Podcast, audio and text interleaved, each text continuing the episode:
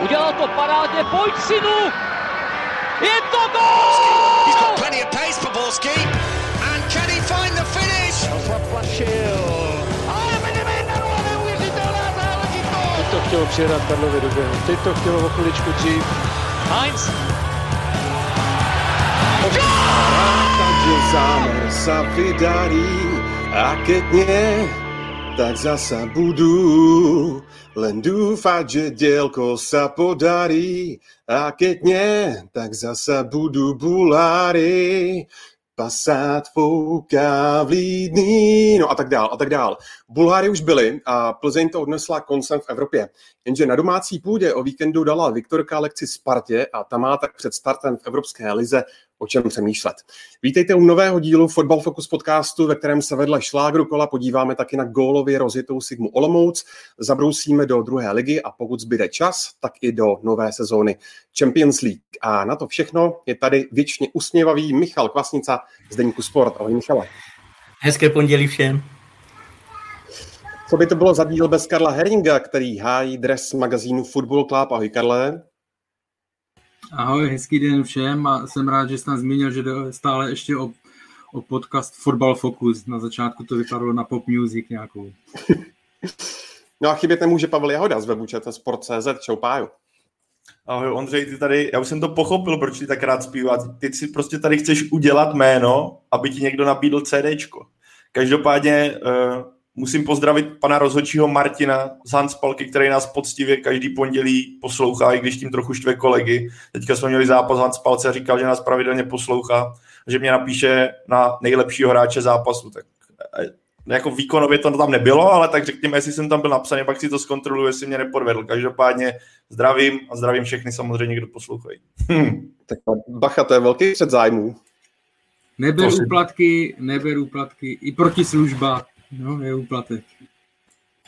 Hele, tak to... já, jsem toho, já jsem to musel po v životě využít tohle. To prostě nešlo odmítnout.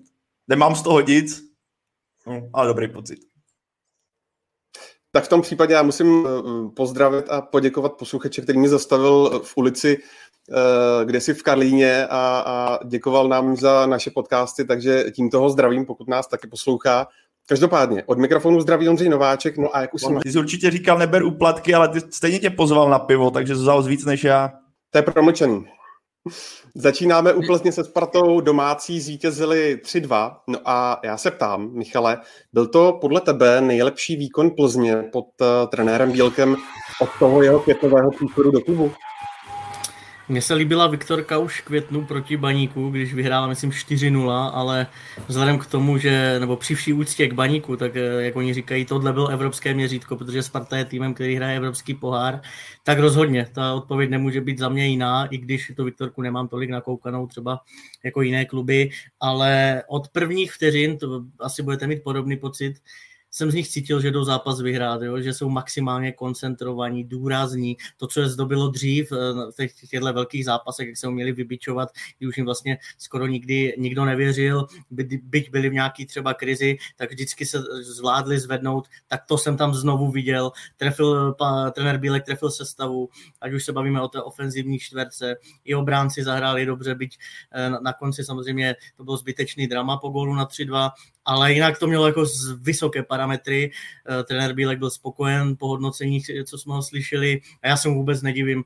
A samozřejmě tomu přispěla podle mě i fanouškovská kulisa, Karel asi bude vědět víc, eh, jak to tam v Plzni chodí, ale já to zhrnu. Eh, tohle byl výborný výkon a kdyby škoda, že takhle Plzeň nesepla dřív, protože si myslím, že by mohla být v základní skupině nějakého poháru, kdyby hrála takhle. To musíš přičíst ale podle mě faktor, že sam, ano, jak zřejmě mínil ty, velmi důležitý faktor fanoušci, ale musíme brát v potaz i to, jak se hraje proti Spartě. Nehraješ do plné obrany, naopak hraje proti tobě soupeř, který chce hrát fotbal. A myslím, že Plzeň tohle dokázala využívat naprosto skvěle. Michal Bílek ten tým připravil dokonale, bych vyladil úplně ideálně. Líbilo se mi, jak nastavil Jana Sýkoru nedbál se ho dát do středu hřiště a musím uznat, že ta kooperace Žána Davida Bogela s Janem Síkorou, asi se k tomu dostaneme blíže, se mi strašně líbila. Je to takový příslip pro to, jak by Plzeň mohla vypadat v dalších zápasech, protože to, jak Žán David Bogel podrží míč jak dokázal s ním alternovat právě Síkora. Za mě naprosto skvělý, byla to radost sledovat a obránci Sparty myslím, že ještě teďka si to rozebírají a ještě do teďka možná nespí z toho, jak je tam tihle dva větrany. Takže za mě ze strany Viktorie výborný zápas, respektive takhle bych to řekl. Byl to pro mě jeden z nejlepších zápasů ligy za poslední strašně dlouhou dobu, u kterého jsem dokázal udržet pozornost bez toho, že bych občas ujel. Fakt mě to strašně moc bavilo. Tohle, jako kdyby takovýhle zápas byl častěji, tak jen, jen houšť takových zápasů, jen houšť. No, já, já na to navážu uh, tím, co vlastně Pavel končil, tím já jsem chtěl jenom začít ten svůj doplněk, protože jinak souhlasím, co, uh, co vlastně zhrnul uh, Michal. Jako my tady jsme vždycky v minulosti, kdy, když jsme se bavili o šlágrech, tak jsme říkali, že ty šlágry v Česku bývají víc válka než fotbal a tak dále. A myslím si, že tohle byla jedna z těch výjimek, protože jako to byla jízda, jízda nahoru dolů, podpořená jo, tou skvělou, skvělou kulisou, bylo fajn, jak Kuba eh, konečně zmiňoval, že, že vlastně i v těch těžkých časech, kterým a teďka Plzeň eh, prochází, takže se ti fanoušci tam zase dostali v takovém hojném počtu a byl to fakt zápas, eh, na který, po kterém se bavíme o individuálních výkonech, o týmových výkonech a neřešíme, jestli tam byla žlutá, červená, oranžová karta, jestli tam byly saně, jestli tam bylo 45 faulů a tak dále. Takže za mě jako v tomhle to byl eh, celkově jako velmi, velmi dobrý zážitek, fotbalový a divácký. Každopádně, jestli nás poslouchá nějaký fanoušek Plzně z Kotle, tak by mě celkem zajímalo, eh, jak vnímal tu, to choreo s tou smrtkou a těma rukama, jestli viděl na zápas, to by mě celkem, já se to tak sledoval, říkám, to tam stát, tak z toho zápasu si nic nemám. Já vím, že v Kotli to asi vnímá, vnímají fanoušci trošku jinak, že tam jde o to nabudit ten tým a někdo to ani neřeší, jestli to vidí pořádně, ale celkem mě zajímalo, jestli nás někdo tady slyší nebo bude slyšet, tak ať klidně napíše na YouTube nebo kamkoliv, jak jako na ten zápas viděl. To mě, to mě strašně moc zajímá. Je to detail, ale kdyby náhodou, rád si to přečtu. A oni už to pak zběsile strhli, jsem koukal. Každopádně, Karle, proč myslíš, že se vlastně Plzeň nedokáže k takovým výkonům eh, vybičovat častěji, když se ohlédneme 14 dní na zpátek, že prohra v Radci, eh, předtím ta eh, prohra hm, v Sofii, tak čím to? No, už to trošku je, jako je to fakt složitá celkem uh, otázka, byl by se na to hledá nějaká uh, jako přímá odpověď, ale uh, rozdělil bych to do dvou, do dvou věcí. Jedna z nich je herní, jo, a to je to, co zmiňoval Pavel. Uh, jinak se vám hraje, prostě pokud přijde tým ještě na vaše uh, domácí prostředí, kde si věříte a ten tým chce hrát fotbal, nezaleze tam, což prostě v případě Sparty je jasný, jo, takže uh, nebo minimálně podle té e, taktiky, kterou Sparta zvolila, že, že nezalezla, jo, takže to se e, samozřejmě, jo, je tam ten faktor motivační, hrajete proti Spartě. Druhá věc je takové to, řekněme to nasazení, nebo přesně tak umět se jako vyburcovat, vybičovat na, na, na všechny tady ty zápasy. To pak třeba hraje i roli to, jakou máte složenou kabinu, Eh, ve smyslu, ve smyslu těch hráčů, těch charakterů, jo? jestli to jsou hráči, tak jak to bylo v minulosti v případě Plzně, který uh, prostě jedou, bolí vás to proti ním, když je to technický tým, jo? Ať, to, jo? ať to tak bylo v minulosti. To je to, co třeba má Slávia, jo? a proto Slávia jasně ztratila Karviné, ale tam těch okolností byla celá, celá řada, ale prostě Slávia tady v, nemá výkyvy v, v tom, řekněme, eh, v přístupu nebo v nasazení ať už je to proti slabším nebo proti, eh, proti silným. Tam ten velký rozdíl tak nevidíte, jo, na rozdíl od Plzně. Takže v tomhle určitě je, je její nějaké eh, mínus, nebo v tomhle se zhoršila v porovnání s těmi lety, kdy, kdy vládla, vládla Lize. A, no a pak je otázka, vždycky, jak jsem to i zmiňoval, no, eh, je otázka, jestli třeba i trenér, trenér Bílek, jestli, protože tady ty výkyvy ho provází celou dobu, jestli prostě umí ten tým správně Eh, nastavit do všech zápasů. Ne, těžko říct, nejsem tam, ale obecně, když to jako hodně v tomhle ovlivňuje to, jaké má ty, to uh, složení typově uh, kabiny, jak, jak jsou tam hráči. A kdybych k tomu měl přidat jako to obecnou úplně frázi, já si myslím, že tohle je naprosto jako zároveň přirozený. Samozřejmě pak je otázka, jak velký ty výkyvy jsou, ale to, že když jsi favorit a hraješ proti slabému celku, vždycky ten slabší se bude vyburcovat nebo s nás se vyburcuje, zatímco pro tebe ta motivace bude hledat se hůř, čímž nenarážím na to, že by ten rozdíl mezi Spartou a s eh, Plzní měl být nějaký obrovský, ale vždycky, když hraješ proti soupeři, který pro tebe má nějaký význam, ať už je to derby nebo máš tam nějakou vazbu nebo bojujete o titul, tak eh, podle mě to je jako naprosto, naprosto přirozená věc a vidíme to v Anglii, vidíme to ve Španělsku, že jo, Real občas dokáže lehnout ze, když teďka mě napadlo Španělsko, dokáže ztratit s horším týmem. Ale jak zmiňoval Karel, Karel to řekl naprosto přesně to důležitý, je potřeba, aby ty výkyvy byly minimální a aby když, i když máš ten výkyv, té herní stránce, tak to dokáže třeba urvat silou, nebo prostě se nějakým způsobem to zlomí, když to není krásný. A takhle se poznají velké týmy, které uspějí. Že i když to nejde na tom hřišti dokonale, tak to dokážou zlomit. A to nevím, jestli zatím stran... Uvidíme, jak to bude vypadat dál v dalších zápasech Plzně, jestli nepřijde zase drop do, a bude to poznání horší. Překvapilo tě, Michale, že to Plzeň vlastně zvládla i bez eh, vlastně stabilních eh, článků Ačka, eh, jako je Joel Kamba a Šimon Falda, který, kteří vlastně hráli ten den utkání Bčka proti domažlicím? Ne, že by mě překvapilo, že to zvládli bez nich, ale překvapilo mě, že vůbec nebyli v nominaci, protože těch křídel zase Plzeň až tak jako tolik nemá, pokud se nemýlím, tak pak už tam byl uh, Matěj Hybš, což je hráč na kraji uh, hřiště, ale spíš obrany, a Pavel Šulc, což taky není vyloženě křídlo, je to spíš hráč do, do zálohy, do středu, kde uplatní ten svůj velký akční rádius. Takže jenom z tohohle hlediska mě to překvapilo, že si trenér nenechal ať, ať Šimona nebo Joela na dostřídání, ale jako risk mu vyšel a třeba, to zase my nevíme, nevidíme do toho, třeba to byl pro ně takový jako vzkaz, nějaký pohlavek, prostě, že hold, musíte kluci jako být lepší, musíte makat víc, musíte mít ty čísla, jinak my si poradíme i bez vás. Jo? A svědčí to o tom, že byť se tady bavíme o tom, jak má Plzeň problémy ekonomické a personální, že prodávala balů a brabce a podobně, tak pořád je ten kádr jako nadstandardní. Jo. Když si dovolíš tady takové dva hráče, kteří by jinde v lize hrávali v základní sestavě, tak když si je dovolíš ani jako nezařadit do nominace na tak důležitý zápas, tak eh, to svědčí o tom, že jsou stále silná značka. Jo, já souhlasím přesně tak. Eh, jenom bych dodal, on už Šimon Falta už toho tolik v základu ani v těch předchozích zápasech jo, eh, neodehrál a uzdravením eh, Jana Kopice se samozřejmě ta situace stížila i pro Joela Kajambu. Ale jo, jak říkal, jak říkal Michal, je to zvláštní, že ani jeden z nich se neobjevil teda na lavičce.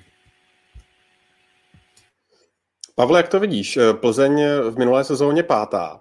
A teď má mm, díky tomu, nebo kvůli tomu, že nebude hrát konferenční ligu, tak má mm, rozvázané ruce tak eh, byl tohleto jasný signál, hm, že bude mířit eh, vysoko? Já si myslím, že ano, respektive, když jsme se tady bavili před sezónou, tak já jsem Plzeň typoval na třetí místo. Díky téhle výhře si na to můžu dále trvat a si tady dělat, jako, že bych to možná změnil. Já si pořád myslím to, co zmínil, nebo kluci to tady dobře zmínili. Nebude, Plzeň nebude hrát konferenční ligu, což je ušetřená energie. Odešlo míň možná hráčů, než jsem třeba čekal po tom vypadnutí z konferenční ligy. Vlastně zmizel, že jenom Balua, s kterým se už nějak, nějak počítalo před, a zmizel Jakub Barabec, za kterého si myslím, že Plzeň má adekvátní náhrady, respektive s jeho formou, kterou měl v poslední době, to zase nebyla taková ztráta.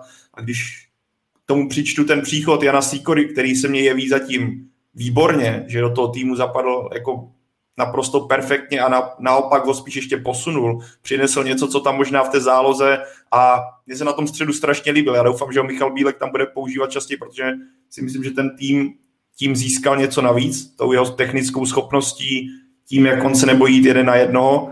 A v tomhle směru si myslím, že Plzeň je teďka skutečně hodně silná a vůbec by mě nepřekvapilo, kdyby proháněla obě S. Je to vždycky, bavíme se tady, pořád je začátek sezóny, může přijít zranění, může přijít výpadek formy. Tohle, jako, tohle už bude vždycky, když se o tomhle tématu budeme bavit, tak je to takový trochu věštění z koule. Ale pokud bych to měl vzít uh, pohledem současnosti, tak si dokážu představit to, že Viktoria Plzeň se skutečně bude prát o titul. Nemám s tím vůbec problém s tímhle tvrzením a jsem vlastně za to strašně rád, že to se ne, nemění jenom na souboj Slávy a Sparta, ale bude do toho zasahovat i ten třetí celek, ať jsme se třeba, nevím, jestli použít správný slovo, obávali, ale byl tady jakýsi předpoklad, že Viktorie téhle sezóně půjde spíš dolů. A já jsem rád, že se to ne, jako nepotvrdilo a budeme vidět takovou jako ten boj širší než uší. Jako ta, co se týká uh, Viktorie, jo, tak uh, v úvozovkách jako to slovo použít, že to je výhoda, tak je v, v kontextu toho, jaký dopad to může mít na dlouhodobější chod klubu, no, tak je, je, je to takové nepatřičné, nebo jak to říct. Ale když to rozdělíme na krátkodobí a dlouhodobí, tak ano, když se podíváme na soupisku Plzně, tak uh, má pořád velmi, velmi silný, velmi silný kádr a to, co zmínila Míša, i, i, i známka toho, že pošlete Kajambu s Faltou za Bčko, tak znamená, že máte velmi dobrou lavičku, protože si to můžete jako bez ní. Ale to jako ono se nedá čekat, když vám 28. srpna nesplníte úkol a dostanete si do problému, tak se nedá čekat, že za tři dny oni ty peníze samozřejmě budou potřebovat někde získat, ale že, že prodáte jedna, dva hráče, protože že buď byste už museli mít předtím tu nabídku na stole a už to mít rozjednáno, tak jak to bylo v případě Baluji, ale není to tak, že by uh, ty kluby řekli, hele, oni jsou v problémech, oni to monitorují, ty zahraniční kluby, třeba případný zájemci, oni vědí moc dobře, jestli ta situace v tom klubu je taková, anebo jestli je stabilní, anebo jestli se dostala trošku Plzeň do kouta a nebude úplně u toho jednání o té ceně, nebude úplně jako v, v silných, nebude držet úplně dobré karty. Jo. Ale takže nejde očekávat, že se to rozpráší za, za tři dny. Tam jde jen o to, teďka pro Plzeň opravdu ten uh, musí co, tenhle ročník co nejlíp zvládnout a uvidí se, jak se bude v zimě. Uh, jestli se podaří nějaký prodej, o kterém se uh, mluví, o kterém se psalo ve sportu, jo, nebo jestli se mu, nebo jestli přijde nějaký zajímavý uh, prodej. Jo. Takže to, tady ty věci, jako, že se nesplní úkol, který může ovlivnit a asi ovlivní negativně budoucnost, tak to neznamená, že se to tam zboří uh, jako z, ze, 100, ze 100 na nulu jo, a že všechno půjde špatně. Ty hráči jsou motivovaní, to je vidět, je to dobře, je to zajímavě poskladaný tím se silnou lavičkou a bude to, jako, bude patřit do boje o, o tu první trojku. Já nedokážu říct, jestli úplně o titul, ale bude se pohybovat určitě velmi vysoko.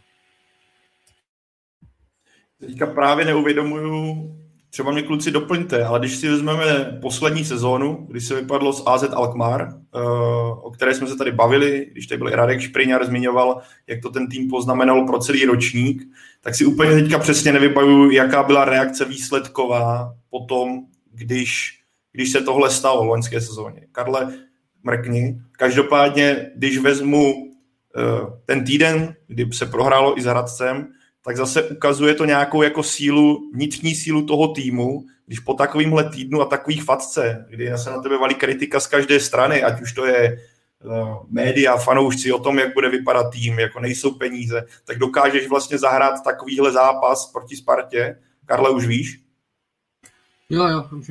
Po Alkmaru prohráli v Liberci, pak udělali sérii, sérii výsledků, včetně, včetně postupu přes Senderijské, ale ve chvíli, kdy vypadli, vypadli e, s Berševou, tak pak už se jim to rozbilo. Pak už přišla série, to už je fakt dorazilo a tam už byla série 1, 2, 3, Zlín, Karviná, prohry. 8, 9, 10, 11 zápasů a dvě výhry. Jo, jenom. Okay. Tam už se jim takže to vlastně, rozbilo. Takže, takže to, co jsem chtěl říct, je vlastně naprosto lichý. Každopádně reakce aspoň dobrá, že po tom týdnu, že po tom týdnu špatným dokázali zareagovat v takhle důležitým zápase, protože kdyby prohráli s tou Spartou, tak si myslím, že Plzeň jako, je to může srazit dost dolů. Jasně. Ale Plzeň to fakt musí teďka pro, eh, jako potvrdit v tady těch eh, dalších zápasech. Právě, co jsme se bavili, jo, že jako tři zápasy, tři, tři body a super výkon proti Spartě, fajn věc, ale je vám úplně k ničemu, když eh, teďka mají doma České Budějovice, pak jedou na, na, na hrajou v, ne v Pardubicích, ale na Bojence proti Pardubicím. Jo, a jako mají relativně, když se na to dívám, tak má Plzeň teďka relativně zajímavý los na to, jak si jako vrátit zpátky do nějaké pohody a upevnit uh, sebevědomí. Doma České Budějovice, Pardubice venku, doma Zlín, Teplice venku a silnější, vlastně těžší los přichází až někde v půlce, až po reprepauze, až v půlce října, doma Jablonec, uh, venku Slávia, doma Olomouc venku baník. Jo? Tam, to bude, eh, tam to bude hodně zajímavá zkouška pro ně, ale teď mají z jejich pohledu ideální obdob, jako možnost eh, si upevnit tam nahoře a získat, eh, nebudu říkat náskok, ale prostě řekněme spíš o takovou vnitřní, nějakou vnitřní pohodu a, sebedůvěru.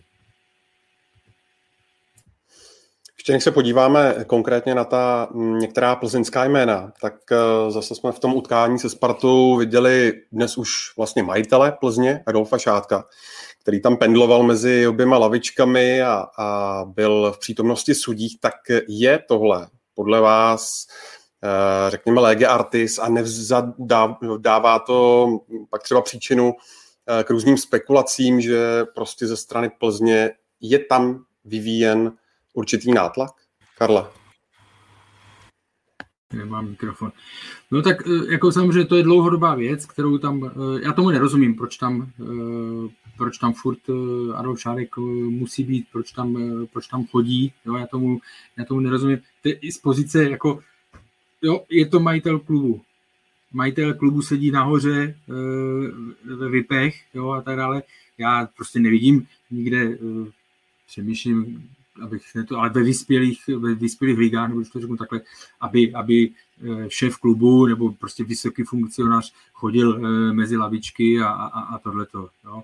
Jako, jako v, řec, v řecké lize možná občas někdo s bouchačkou, no, ale jak říkáš, vyspělé ligy, no. No, bavím se, jako řekněme, tam, kde je ta kultura obecně jako vyšší, jo, nebo tohle, a je to takové, už bych řekl, za prvé, z jeho pozice teda současného majitele je to až nedůstojné, jako jo, co pak si dokážu představit, že by tam někdo uh, slezl a, a tohle něco jiného, když se tam jdu představovat nebo někomu předávat kytici a dres, jo, za, za nějaký odměnou nebo tohle, ale prostě tohle je nedůstojné, je to samozřejmě zase ještě v, kombina- v kontextu toho, že víme, prostě jakým způsobem, jakou má Plzeň eh, pověz a tak dále, tak to nepomáhá. Pokud narážíš i na to, se, eh, co se stalo vlastně s Jabloncem, nebo Jablonci, Miroslav Pelta, tam je přece jenom rozdíl, on to tam, jako on samozřejmě vidí, že pod kamerama, takže tam on si nemůže dovolit nic, jako, není to tak v vozovkách temné, jako když Miroslav Pelta zašel přímo do kabiny, ale z mého pohledu je to špatně a hlavně mi to přijde opravdu nedůstojné.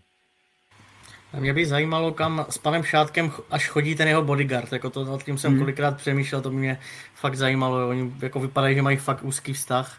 A to teď samozřejmě no. odlehčuju, ale nepůsobí to samozřejmě dobře. A, hmm. ale bohužel Myslím, není... Ozbrojený nebo není? ale není Adolf Šádek bohužel jako v, v Lize jediný, kdo chodí do tunelu, je třeba říct. Hmm.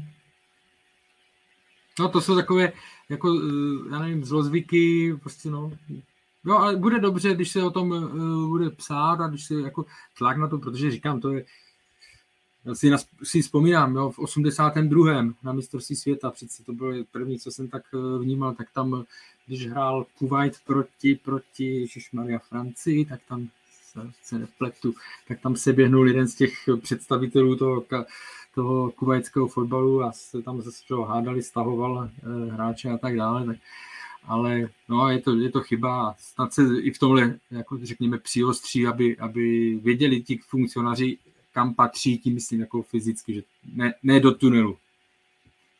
Bylo by třeba podle vás dobře, kdyby k tomu uh, Lefa nebo, nebo disciplinárka, někdo z Fatcher zaujal nějaký konkrétní uh, jednoznačný postoj? Jednoznačně jednoznačně jako co jiného. Tohle zakázat, stejně jak zakázat návštěvy rozočích. A je to, jako já jinou cestu nevidím.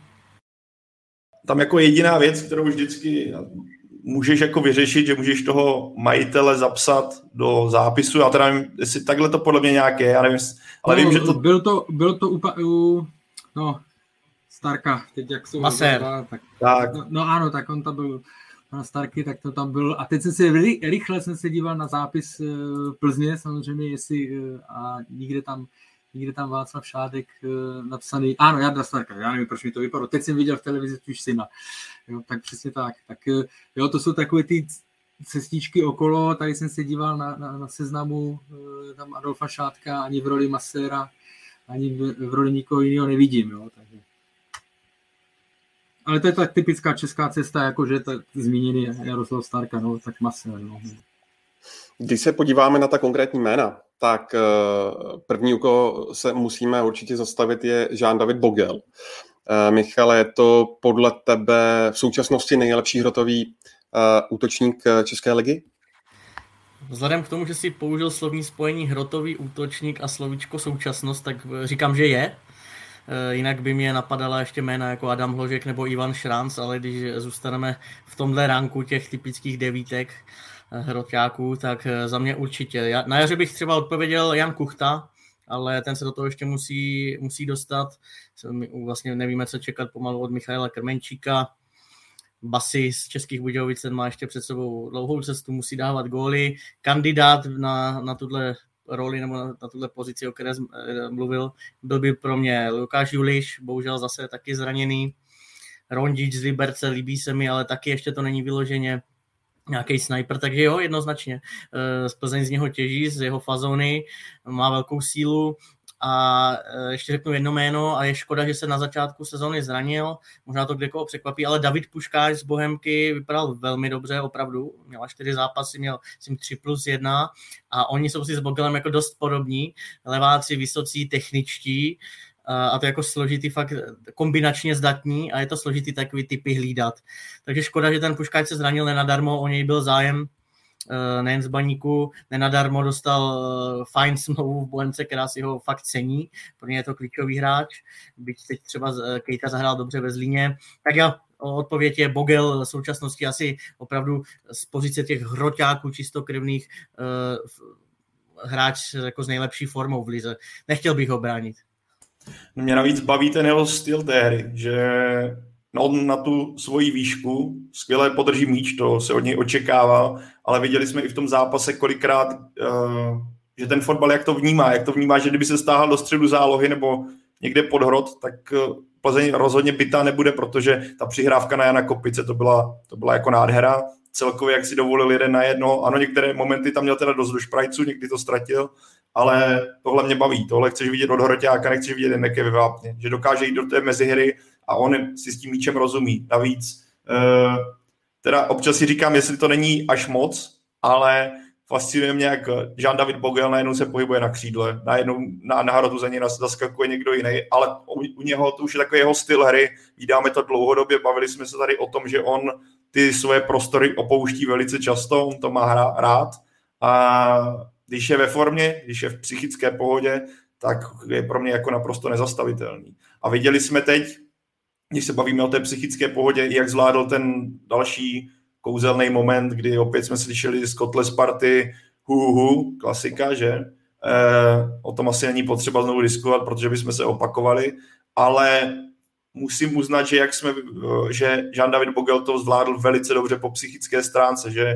podle mě v tom předchozím incidentu, kdy v tom byl zainteresovaný, že ta reakce jeho byla mnohem výraznější a už se tolik nesoustředil na hru, zatímco v tomhle zápase mi přišlo, že se jako zabejčil, vůbec to neřešil a šel si za to, že vlastně nejlepší odpověď bude výhra, což se mu podařilo potom na tom taky jako reflektoval a chválil rozhodčího Berku za reakci na Twitter. Takže v tomhle on udělal tohle byl důležitý moment v tom zápase, že to nerozhodilo. Myslím si, že Kotel Sparty přesně jim šlo o tohle, aby Žana Davida Bogela vyhodil z tempa, což se jim nepovedlo, což je skvělé. Dvě poznámky, když řekneš kouzelný moment, tak řekni do uvozovek, aby No, tak já jsem doufal, že to bude jako z toho hlasu znát, že je to jako no. myšleno ironicky, no. Tak omlov, pokud to někdo nepochopil... Radši, radši buď v tomhle přesně tak, jo. To, OK, bylo to myšleno naprosto ironicky, byl to a... hnus opět, že jo poslouchal jsem eh, tohle, eh, já teď nevím zase jak velká část, to byla, myslím, že i na eh, Martin White, když komentoval, nebo kdo komentoval na, na e-sportu ten sestřih, tak i zmiňoval, že jenom nějaká část, nebo skupina, čímž neomlouvám tam ty pitomce, ale ať, no, ať to nepaušalizujeme na celý, nevím, nevím to tohle, no. Ale je to ještě, samozřejmě... Ještě, jako...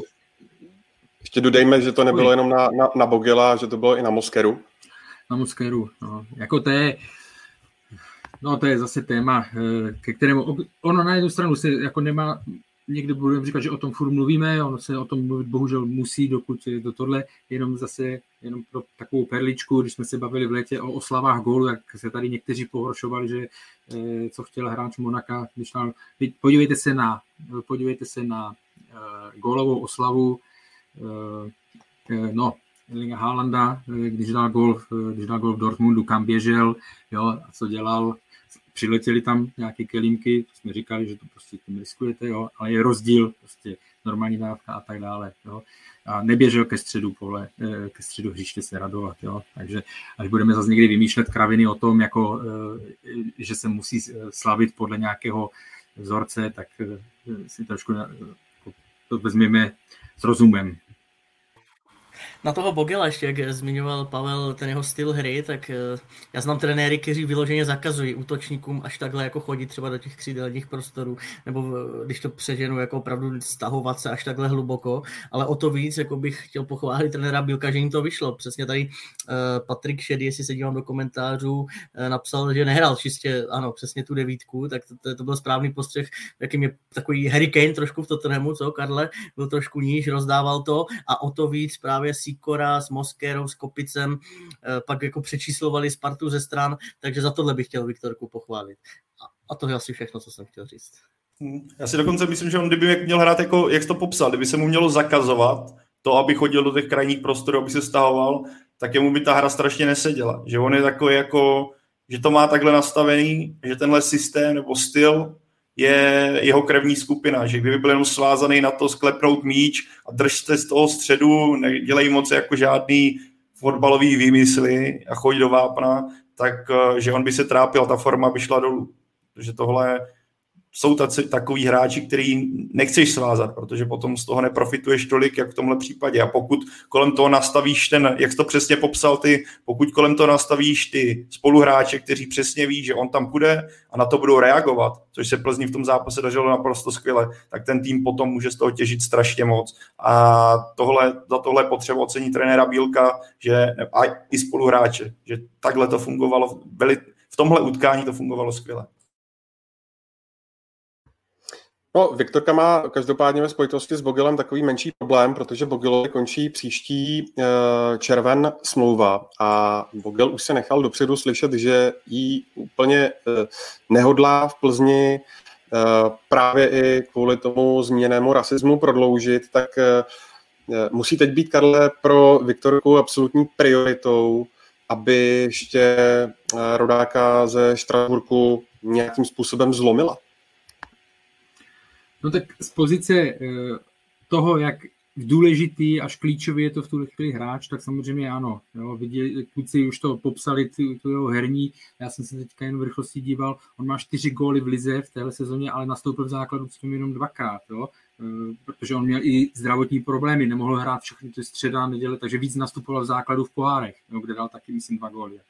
Takže ta čísla jsou velmi, velmi zajímavá z jeho, z, z jeho pohledu ale jednak tam ten důležitý věc, tou důležitou věcí nebo důležitým faktorem bude určitě zase ekonomická stránka, o které se teďka bavíme, protože eh, Plzeň určitě nebude pravděpodobně, pokud nedojde k eh, tomu prodeji nějak tohle, nebude v situaci, eh, že by mohla mu nějak výrazně jako zaplatit nějakou výraznou sumu, asi bude taky muset myslet ekonomicky.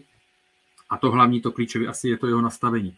Protože to, Jean-David Bogle je hráč, který vám předvede eh, skvělé věci, to, co vidíme teď, ale musí být eh, absolutně v pohodě. Jo? Musí být zdravý, což teď, a hlavně takhle, eh, musí mít pohodu důvěru od trenéra.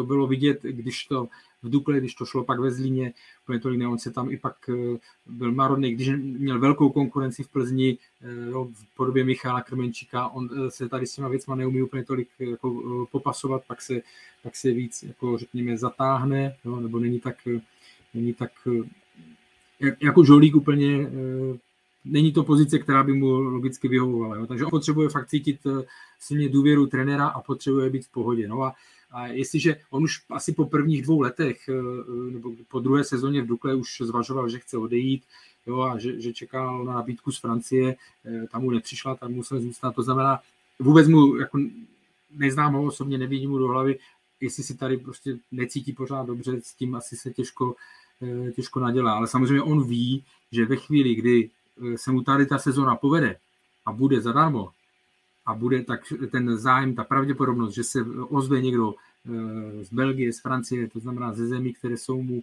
eh, blížší, zejména jazykově, ale tak eh, si myslím, že asi moc váhat nebude. No ten konec, co říkal Karel, to bych jenom podepsal. Jako v březnu mu bude 30, on asi cítí, že může podepsat nějakou poslední super smlouvu a, a on je jako i dost fixovaný, co já vím na tu rodinu, že každou chvíli, každou chvíli je v Marseille s rodinkou a odlítává tam za rodinou, za bráchama, co tam má. Takže opravdu asi si myslím, že v Česku jako pomalu mu končí jako ta etapa kariérní. Bylo by, bylo by zajímavé sledovat, kdyby do něho vletěl nějaký jiný český top klub, což jako to, se stává, jak víme, s Plavšičem, ale eh, tím nic nenaznačuju, to jenom jako uvažuju. Tak eh, když jsme řekli A, tak musíme doříct si taky B, a to je Sparta a její výkon. Eh, Pavle, nejdřív k defenzivě. Jeví se ti jako největší chybou Pavla Vrby to, že rozbil tu dvojci Panák Hansko a nasadil tam Štětinu, který viditelně hmm, nestíhal? Tak řekl bych, že nevím, jestli nazval bych to největší chybou, ale rozhodně moment, který se nepovedl. Hlavně, když se ohlédneme za těma posledníma zápasama, uh, tak je to pro mě překvapivý krok, i když po zápase Pavel Verba to vysvětloval, že chtěl větší sílu ve vzduchu, ale obecně se tady bavíme, jak jako stoperské duo je citlivou záležitostí a zejména pokud funguje, tak je škoda ho rozdělovat. A viděli jsme, že duo Panák-Hansko dle mého fungovalo velice dobře v posledních duelech. Dvakrát v řadě udrželo čistý konto, předtím Lukáš Štětina, že byl zraněný, když naskočil do jednoho utkání, tak se remizoval s Bohemkou, přičemž ta defenzivní stránka rozhodně nebyla ideální. Teďka nastoupil, nastoupil znovu a zrovna, nebo zrovna, a opět ze strany Lukáše Štětiny to nebylo ideální, respektive ze strany celé defenzivy to nebylo ideální. Takže v tomhle případě rozhodně se dá říct, že Pavel Vrba netrefil sestavu, respektive na, na zbytečně rozbil něco, co fungovalo. Ač ta měl nějakou ideu, to jako trenéři občas riskují. Kdyby se to povedlo, budeme mu tady jako říkat, jak to byl povedený krok, ale v tomhle bodě to prostě chyba byla a Sparta na to dojela. Ale nebyl to jako jediný uh, jediný problém. Můžeme se podívat i na Davida Pavel, podle mě jako záložník, který by měl táhnout Spartu v momentech nebo v takhle velkých zápasech, tak David Pavelka rozhodně nebyl tím pilířem, naopak byl spíš jako hráčem, který nestíhal, zaostával za tím standardem, co od něho asi fanoušci Sparty, trenér Sparty, vlastně všichni jako nějakým způsobem, eh, kdo sledujeme český fotbal a víme, jakou kariéru on má za sebou, tak co bychom od něj čekali v takovýchhle klíčových duelech. A když pak sečteš tady tyhle drobnosti, nebo drobnosti, tyhle body, tak potom se dá říct, je pochopitelný, proč ta defenziva eh, nedokázala zachytávat dobře fungující Plzeň, které to šlo naprosto skvěle. Tam není co dodat. OK, Michale, no uh, každopádně Sparta vlastně nevyhrála v Plzni už asi dekádu, tak mm, čemu bys to nejvíc uh, přisuzoval? Já si myslím, že to v hlavách je, když můžou hráči, trenéři, klub celý říkat, že to jsou jenom statistiky pro lidi a pro nás, pro novináře, tak eh, a vzhledem k já sice a chápu, že je ve fotbale velká, velká fluktuace lidí obecně, že se to mění, že někdo třeba už eh, ani nepamatuje tu poslední výhru Plzně a podobně, tak já prostě si myslím, že ta aura se nese a když to, i ten zápas se blíží, my o tom píšeme, všude to slyší, teď někdo mu řekne, opravdu s někým se potká, že jo, už je to fakt dlouhá doba, tak prostě je to jak v práci, někdy někam jedete, kde, vás, kde vám to nejde tak dobře, tak, nebo jedete na D1, ta super zkušenosti, tak taky víte, že jako to asi nebude nic moc den, když se tam něco vysype. Já si fakt myslím, že už je to blok, jo, že to není jenom, že my o něčem tady plácáme, ale že to tam je a viděli jsme zase, když se vrátím na začátku našeho podcastu, tak Plzeň zase to ví samozřejmě taky a viděli jsme, jak jim to sebevědomí jako dodalo, jako oni jsou opr- úplně jiní od prvních vteřin nastavení a e, to, to je jasný, že to pak e, jako můžou kluci krásně oslavit na parkánu, protože to se cení prostě, jo, a fakt si dokážu představit, že když Spartu čeká zápas Plzni, stejně jako derby, tak to prostě cítí, jakkoliv oni můžou říkat, že ne, nevěřím jim to. Jo, souhlasím a ono je to i z pohledu Plzně naopak zase na Slávii. Jo, když jde Plzeň na Slávii, může tam jít v jakýmkoliv rozpoložení, můžou si říkat, že to není v hlavě, přijedou tam a odvedou výkon eh, daleko pod eh, jako hranicí svých nějakých standardů, standardů nebo jo, možností, takže to je, jako, záleží, i v tenise to bylo, že kdo to, jak to bylo, Nadal ten vždycky uměl na, na, na Federera, že ten zase, no přesně tak, a ten zase měl bilanci pozitivní ještě v nějaké éře, s dalším s Djokovicem, už si, už si to nespomínám a naopak, jo a zase nadal na Djokoviče, že jo, no, protože prostě něco vám tam nesedí a začne vám to hlodat, je to tak, jo. A to si vezměme, že byly tam i zápasy, kdy opravdu eh, tam Sparta jela v situaci, kdy Plzeň na tom nebyla vůbec dobře, teď nevím, jestli to bylo pod eh, Miroslavem Koupkem, nebo byl tam zápas, nebo pod někým, a prostě zvládla to Plzeň. Jo. Takže já věřím tady tomu, eh, když na to zhrnu hezky, věřím tady tomu, že opravdu, když si to pak nesete takhle dlouho, tak už to v nějakých, v nějakých nějakou roli ta psychika tam určitě hraje, jak ta negativní, tak ta pozitivní, že prostě si fakt věříte, že se to tam nese a uvidíme, jak se třeba potom Plzeň popasuje eh, na Slávii, no, jestli tam bude mít taky blok, eh, anebo jestli by se třeba tentokrát to změnilo. Ale já na tady ty věci věřím. My jsme se tady minule bavili o nové posile Sparty, Lukáši Haraslínovi, ten teď eh, nastoupil, střídal v nějaké 62. minutě Davida Moberga Carlsona, také další poměrně mm, eh, špatný výkon, i když dal gól. Tak eh, jak se ti Pájo jevil, tenhle slovenský záložník, který je ve Spartě na hostování ze Sassuola a myslíš třeba, že by Pavel Vrba udělal dobře kdyby ho teď v Kodani dal do základní sestavy? Jo, to je část té části číslo dvě. Já netuším, v jaké on je herní pohodě po tom Sassuolu, v jakým stavu přijel do Sparty, to já fakt nevím. To si musí posoudit Pavel Vrba. On to třeba nemusí být nastavený, jako, nebo nemus, nemusí být připravený dát 70 minut v plném tempu. Tohle netuším, jo? takže nevím. Pokud Pavel Vrba každopádně na tréninku uvidí, že je na tom líp, nebo respektive bude se mu jevit líp, tak nemám s tím problém, protože za ten čas, co odehrál, tak si myslím, že ukázal, že Spartě může přinést eh, pěkné věci, respektive, že je to hráč, který může posunout. Navíc bych tam vypíchl takový ten prvek toho zaujetí pro tu hru, je to jako detail, ale skákal tam přes, eh, přes reklamní banner pro balón, že byl tam jako, byly tam takový ty heclý momenty a hrál podle mě velice dobře na to, že byl, odehrál první zápas a proti Plzni v takovým jako zápase, kdy se Spartě úplně nedařilo, tak eh, spíš bych si z toho odnesl ty pozitivní signály, než nějaký negativní, takže jako, ale uvidíme dál, nebo respektive ještě bych to řekl jinak, ukázal, že jako je, že teoreticky by se mohl velice rychle aklimatizovat a velice rychle by eh, Spartě mohl být přínosem. Tak, ale to nám ukážou až další, další zápasy. No, není jednoduché vstoupit takhle do zápasu, on jako vlastně pro ně úplně první, ještě takový šláger. A o něm jsme věděli, o něm jsme věděli hned, že byl silný na míči, něco tam vymyslel, vlastně ten gol Drchalu vlastně předcházel mu uh, ten center, co tam dával do pravačkou na malý vápno, jak to Staněk vyrážel, takže jo, uh, za mě dobrý, ale nemyslím si, že, eh, ta, že to půjde rovnou do základu, protože Pavel Vrba taky ví, že asi to bude čas chtít, on má rád svoje koně, na něco sází, co už má osvědčenýho, nemyslím si, že to po jednom zápase by měl celý rozkopat, navíc uh, Haraslín toho za poslední dobu moc nenahrál, takže tomu to budou podle mě jako postupně dávkovat. Tenhle, ty jsi eh, posledně zmínil, že Spartu přece jenom favorizuješ asi tak o 2% na ten titul víc, tak eh, eh, když se ohledneš za tou sobotou, změnilo se něco ve tvém pohledu na věc? Já jsem myslel, že tu otázku jsem vymazal z toho scénáře. Ale eh, ne, já nebudu měnit samozřejmě po každém týdnu, po každém týdnu nějaký, nějaký typ nebo tohle. Prostě Eh, jo, jako je to, je to komplikace pro Spartu, zase si to, nebo komplikace ztráta, musí si to oni jako vyhodnotit do těch dalších velkých zápasů, eh, jak, jak hrát nebo tohle, ale eh, na tom, co jsem řekl, se nic nemění. Jo. Je vidět, Slávě jako zareagovala zase navzdory všem těm problémům, co měla se sestavou, tak zareagovala dobře, respektive hlavně s tím středem obrany.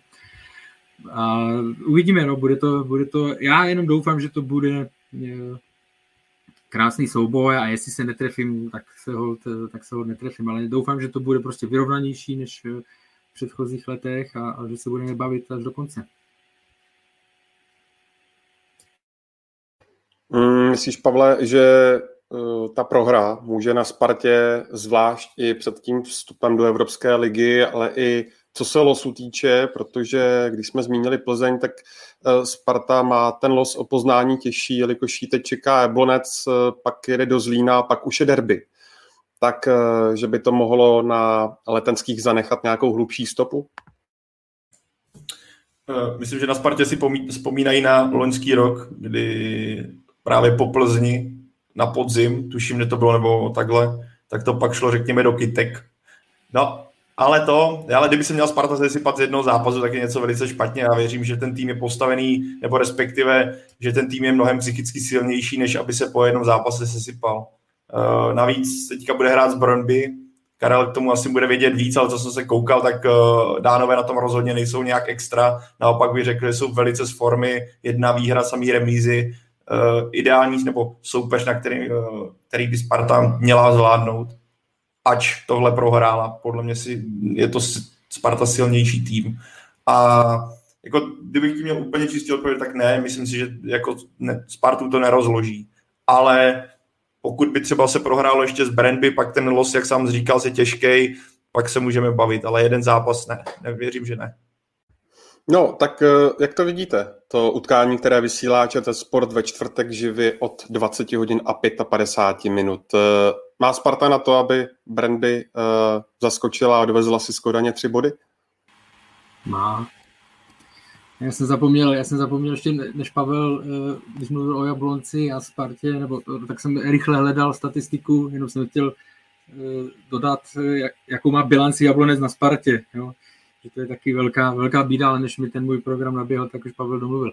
Eh, co se týká, co se týká Brandby, tak jak to zmínil Pavel, jo? Ne, jsou jako ve velké nepohodě, řekněme, ten trenér Nils Frederiksen po tom posledním zápase, to byl páteční se Silkeborgem, tak eh, remíza jedna jedna, tak říkal, že teď rozhodně nehrajou jako, jako obhájce titulu, jako šampion.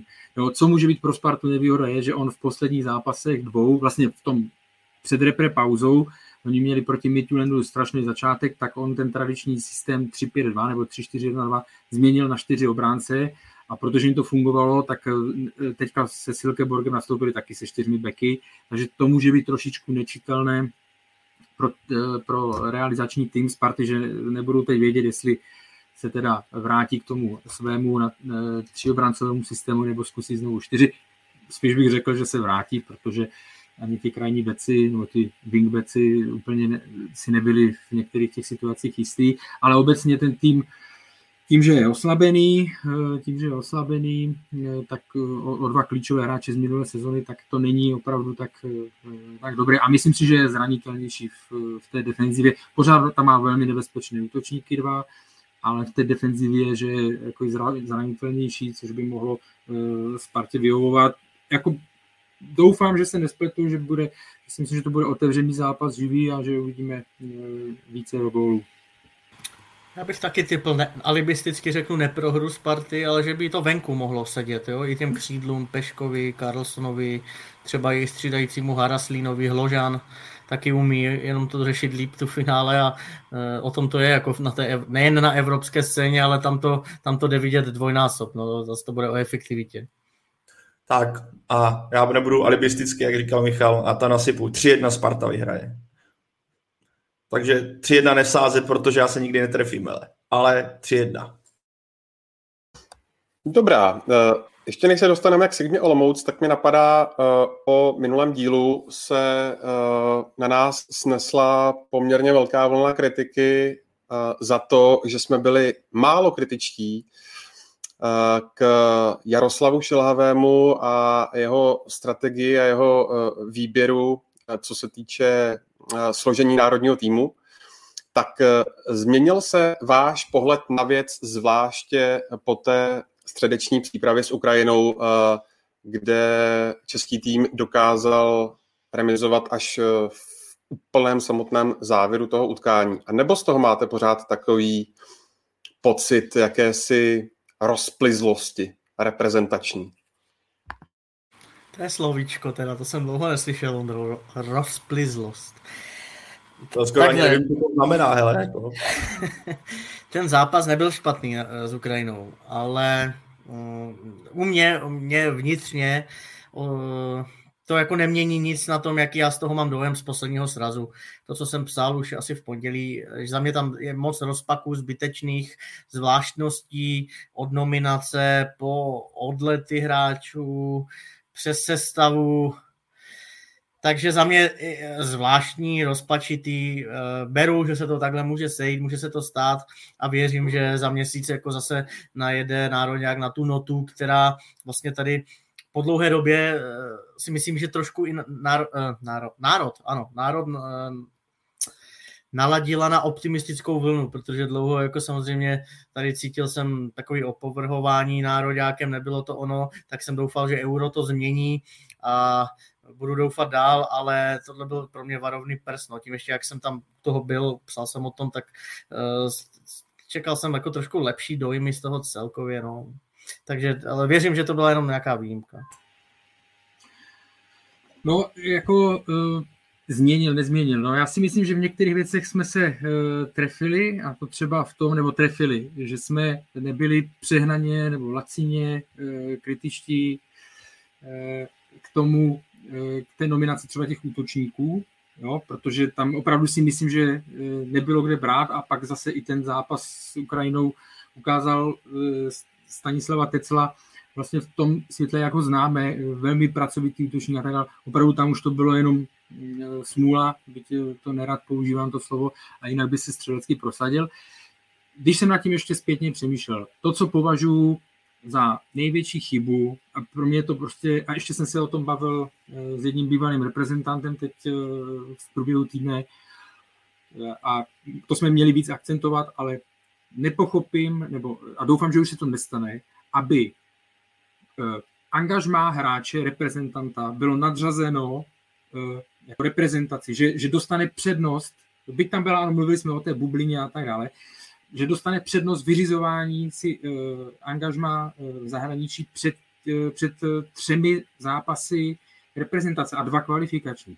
Takže tím, vlastně tím dáváte jaký signál. Byť znovu říkám, vím, že tam jsou problémy s covidovou bublinou a tak dále, ale pořád si myslím, že jako ten základ je, že první je reprezentace. Jo?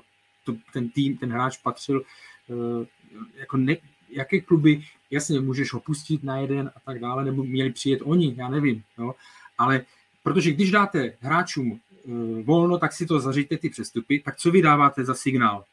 Hele, my to zkusíme, stejně ten první, to první místo je ztracené, já to teď zjednoduším, jo? já neříkám, že takhle přímo jako uvažuji, ale ten, ten, ten, ta atmosféra z toho týmu, nebo ta, to okolo, to vystupování a tak dále, z toho tak trošku bylo jako cítit, nebo nám je to dělá takový dojem, První místo bylo stejně ztracené po Walesu eh, a druhé místo máme takřka, eh, takřka jisté, jo? tak aby jsme si tam nenahněvali někoho, nebo prostě tak tam odjede. Znovu říkám, tohle beru jako největší chybu, že a, a hlavně to bylo, hlavně to bylo eh, stop, tam na jednou z těch bolavých míst, to znamená stoperský, že ty někteří hráči, tady konkrétně David Zima, že dostal prostor vlastně si zajistit nebo zařídit angažma a že už nebyl vlastně přizvaný, třeba kdyby to bylo na tu Belgii, jo, a na Ukrajinu, a že, že už se potom vlastně vrátil. To beru jako největší, eh, největší chybu.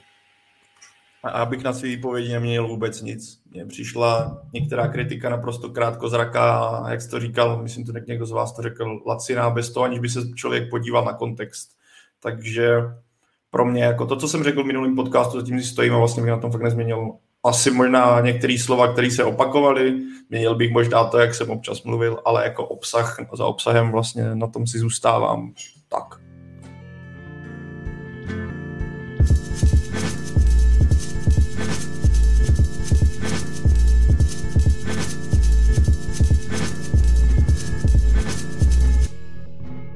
Ze západu Čech se pojďme přesunout na Moravu.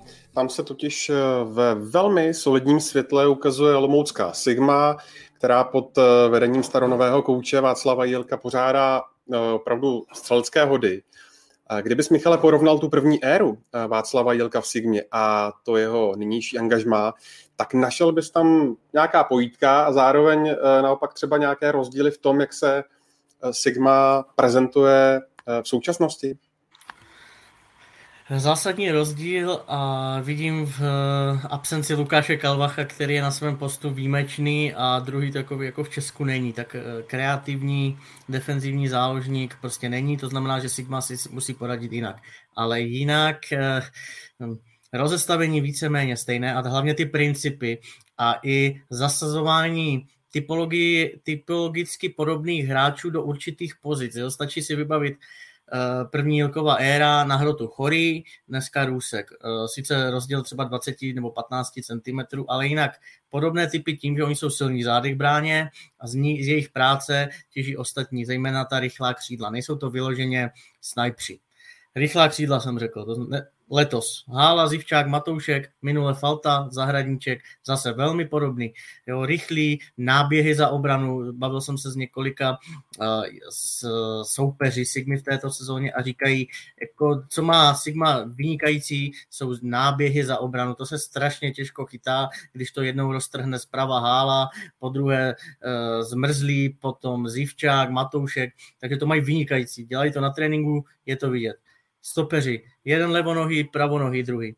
Jemelka zůstal, Poulolo místo Radakoviče, podobný, obrovský golman Macík, tehdy Buchta, podobnost eh, Pabla Gonzálese, teď zasadil Václav Jílek do středu zálohy, to si myslím, že je jeho místo, Radoslav Látal ho dával spíš na kraj, a myslím, že teď mu to sedí víc, eh, vlastně tomu přispělo, ale je třeba říct i odchod Davida Housky, z něho je teď jako druhý David Houska, když to přezvěnu.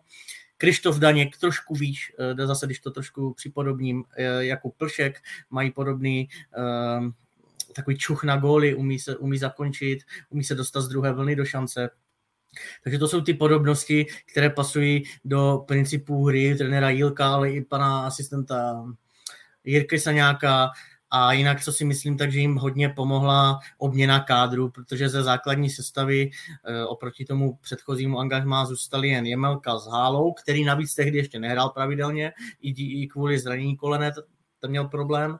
A pokud by kádr zůstal z většiny stejný jako minule, tak si myslím, že by to, ten návrat uh, Václava Jilka na Hanu dopadl, nebojím se říct průšvihem, protože já si pamatuju, jak kdyby to bylo dnes, poslední dvojzápas, eh, to byla nastavbová část se Zlínem, byl jsem na tréninku a viděl jsem, jak je ten vztah po těch čtyřech letech logicky, prostě přechozený. Tam nebyl drive, energie na tom tréninku, nic.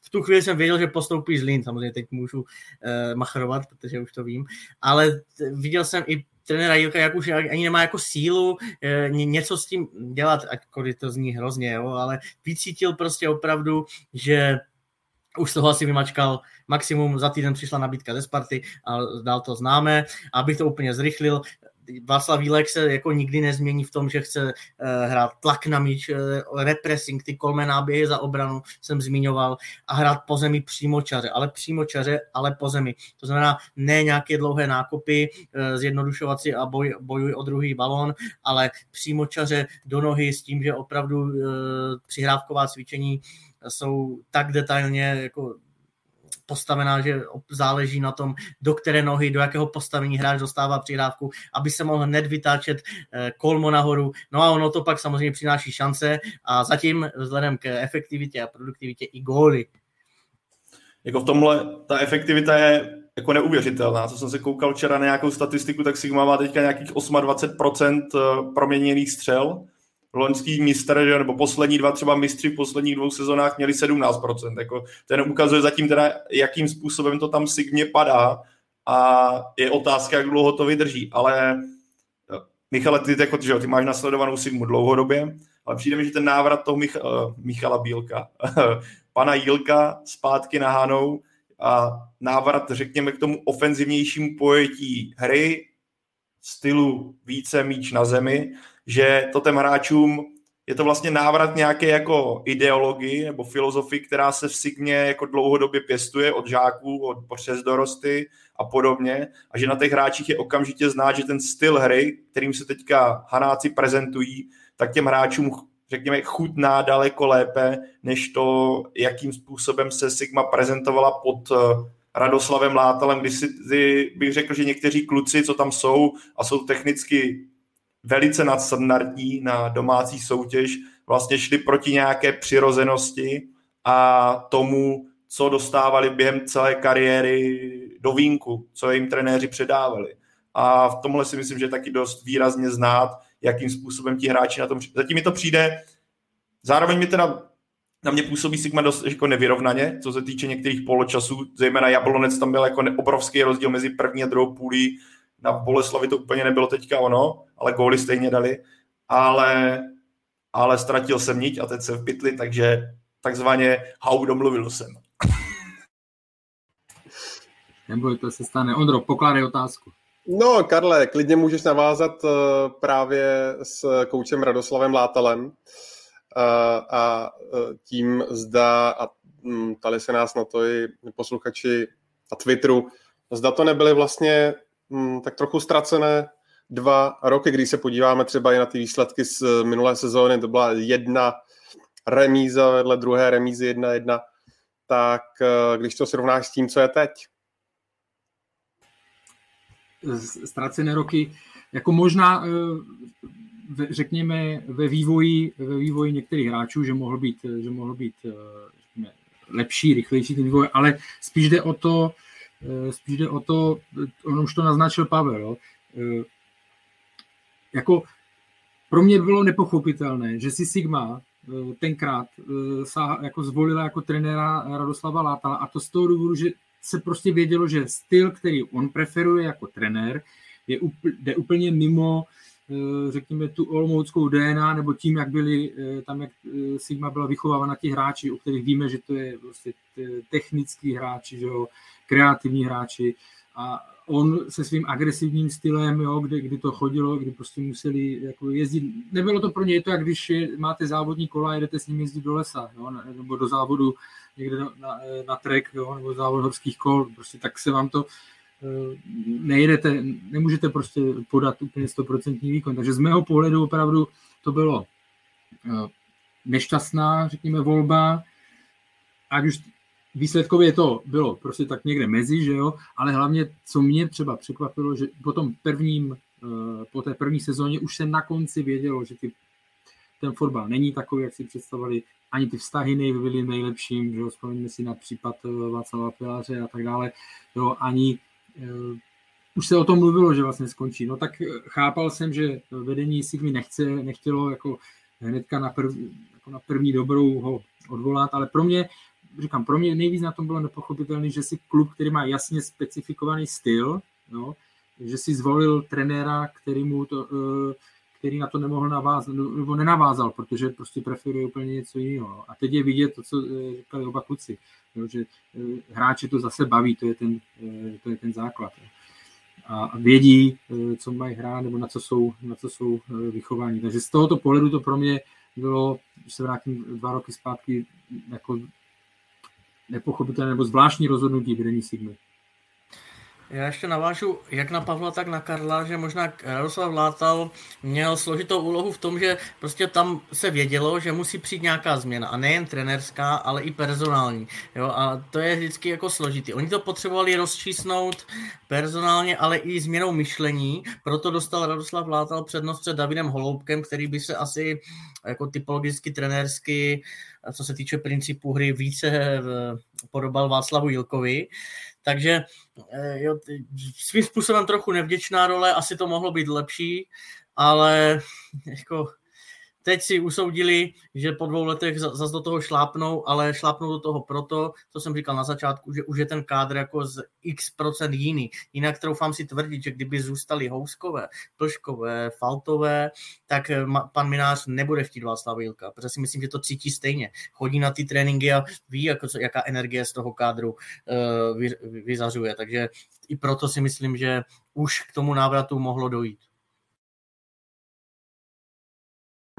Karle, Sigma je teď eh, na šestém místě tabulky. Řekl bys po těch dosavadních výkonech, eh, že by z toho týmu uh, mohla být štíka ligy? Štíka ligy, no co je, já si jako štíku ligy, ligy představuji menší tým, který prostě vyskočí nahoru a Sigmu považuji za dlouholetou stabilní, jako za dlouholetý stabilní tým, který má předpoklady k tomu, aby se minimálně, jako řekněme v té, nebo Ho do první osmičky, jo, určitě. nevím, jestli bych tam do, šestky řekl, ale prostě tím, tou, tou tradicí a tak dále, včetně výchovy mladých. A Štika, jako věřím, že, věřím, že se bude pohybovat do první šestky, No, nemyslím si, teď když se dívám na tu tabulku, je tam Baník, je tam Slovácko, je tam Sigma, uvidíme, jak, jak moc se bude dotahovat Jablonec, který ale samozřejmě nějaké velké, eh, nějaké velké, nějakou velkou ztrátu úplně nemá, protože uh, jsme, furt, jsme furt na začátku a jestli si nepletu, tak tam je ztráta, tam je rozdíl tři bodů, ale jako já věřím, že s tímhle, že současné, jak to mají nastavený, jo, rychlý fotbal, zajímavý, je tam trošku problém, nebo určitě budou muset zlepšit defenzivu, ale k tomu se možná dostaneme. Takže se o, té, o tu první šestku, když se budeme bavit z pohledu na stavby, tak by tam e, měli oni bojovat a měli by tam, e, měli by tam teoreticky e, skončit. Michale, já jsem měl pocit, že chceš něco dodat. K té tabulce já vidím podobně jak Karel, jo, že tam ještě promluví do toho eh, ta bolka. Se se ještě jsem na Boleslav zapomněl, ano. Promiň. Jablonec a jinak tak ta první osmička si myslím, že bude daná a pak už jako to bude rozhodovat detail, jestli skončíš pátý nebo sedmý, no. Tak tam je taky někde vidím. Zmínil si, Karle, slabší defenzivu. Eh, co byste vlastně na ty miskivách eh, slabší, lepší, co se toho týče, týmu týče, dali? Ty pozitiva zazněly a to negativum výrazný zaznělo tež teďka v současnosti taky, takže Michal na mě může teďka třeba uh, navázat, ale jenom chtěl jsem říct právě, že to zaznělo ty největší problémy. Jako když se podíváme, uh, zajímavá statistika, poslední sezóně dala za celou sezónu Sigma jenom pěti zápasech tři a více gólů, teďka, nebo počkej, najedu si tady Wordem, hele, čtyřikrát, čtyřikrát dala tři a více gólů, teďka to za šest kol stihla víckrát, že jo? Což je jenom úkaz toho, že jsme se bavili o té ofenzivní síle. Ale ruku v ruce v tom jde, takže že ta defenzivní stránka není ideální, i když teďka proti Mladé Boleslavi to ovlivnilo nešťastné střídání Václava Jílka, kdy povyhazoval, nebo povyhazoval, post, vystřídal všechny hráče do nějaké 70. minuty a už mu nezbylo místo na reakci v případě zranění, což bylo právě, abych řekl, klíčový moment toho duelu. Proč Sigma místo tří bodů z Boládé Boleslovy, které, byly, které by byly extrémně důležité, si nakonec přivezla jenom jeden, protože ten hroťák v ten moment, kdy potřebujete odkopávat a kdyby tam David Vaněček ten míček podržel, tak tam prostě nebyli. A ta obrana to nezvládla, protože si myslím, že zatím jako ideálně nepracuje a nastavení, zejména Florian Pololo se mi zdá, že jako není úplně v ideální, nechci říct, no, v ideální formě a nepředvádí to, co od něj bych já osobně čekal, ale to je můj pocit. A teďka, Michale, můžeš navázat, promiň, že jsem ti do toho vlít. Ne, stoprocentně jsi to řekl, ty okénka v defenzivě hlavně nekontrolují zápasy, absolutně vůbec se nemají pod kontrolou, proto je to pro fanouška samozřejmě tak zajímavý, protože to je nahoru dolů, šance na obou stranách, góly na obou stranách, ale vůbec to nemají pod kontrolou a z dlouhodobého hlediska se ti tohle vymstí, pokud to jako nějak na tom uh, ne- nezapracuješ. A je to tím, že Poululu Jemelka ještě pořád se sehrávají, uh, a chybí opravdu kvalitní defenzivní záložník, protože Radim Brejte je úplně jiný typ. To je typ jako s akčním rádiem, který rád jako sprintuje, i do, doplňuje do jiných prostor, eh, se dostává. A není to ten, jak jsem zmiňoval na začátku, Kalavachovský jako inteligentní držák před stopery, zároveň konstruktivní ideální kombinace. Takže jo, Grešák, eh, ten, ten je zraněný a v zimě asi odejde zpátky na Slovensko, takže oni nemají kde brát, nebo respektive přivedli Jana Sedláka ze Zbrojovky, který se zatím jako nevypadá na posilu do základní sestavy. Jo, takže to cítím, že dokud trošku nepřepnou a nevyladí tu defenzivní fázi, tak budou mít problémy, protože budou kluby trestat. Víc, než včera trestal Mladá Boleslav, tam těch gólů mohla nasázet víc. A taky cítím, že za chvilky může být Sigma čitelná, protože, jak jsem říkal, ten Rýlek eh, několik let jako spoléhá na ty své stejné principy, stejné rozestavení. A proto má v plánu Sigma výhledově přejít na systém 3-4-3. Který, kdo by hrál v té trojice, jako Pololo, uh, Jemelka, uh, Beneš. Beneš, Beneš uprostřed, který je momentálně zdravý, Hubník je zraněný. Jo? Když máš leváka samozřejmě, tak do té trojky se to vyloženě nabízí. Může tam hrát i Ondřej Zmrzlý, jak toho levého stopera, tak levého halfbacka tak a nahoře s Ruskem, respekt, lomeno s Vaněčkem, tam už můžeš hrát jako ostrá křídla, Zivčák, Matoušek, Hála, to je úplně jedno. Oni na to typ, typ, typy mají. Eh, pojďme na nějaká konkrétní jména, Michale. První mě napadá Antonín Růsek, ten dal vlastně v Boleslavi svůj první ligový gól za Sigmu. Tak jak jsou zatím s jeho výkony spokojeni, zvlášť v souvislosti s tím, že si pořizovali mm, Antonína za poměrně nemalé peníze z Brna. No, včera dal gol, to, to je jako velká pomoc, psychická hlavně vzpruha pro něj, ale jinak se čekává ještě větší produktivita. Myslím, že má 1 plus 2 a střídající David Vaněček má asi 2 plus 2, jo? tak to je tak jako zajímavý. Ale to svědčí o tom, že oni umí trefit uh, ty střídání tím, uh, že v pravou chvíli uh, do unavené obrany vloží tady ty rychlíky, tady ty typy a teď tam kvalitu mají.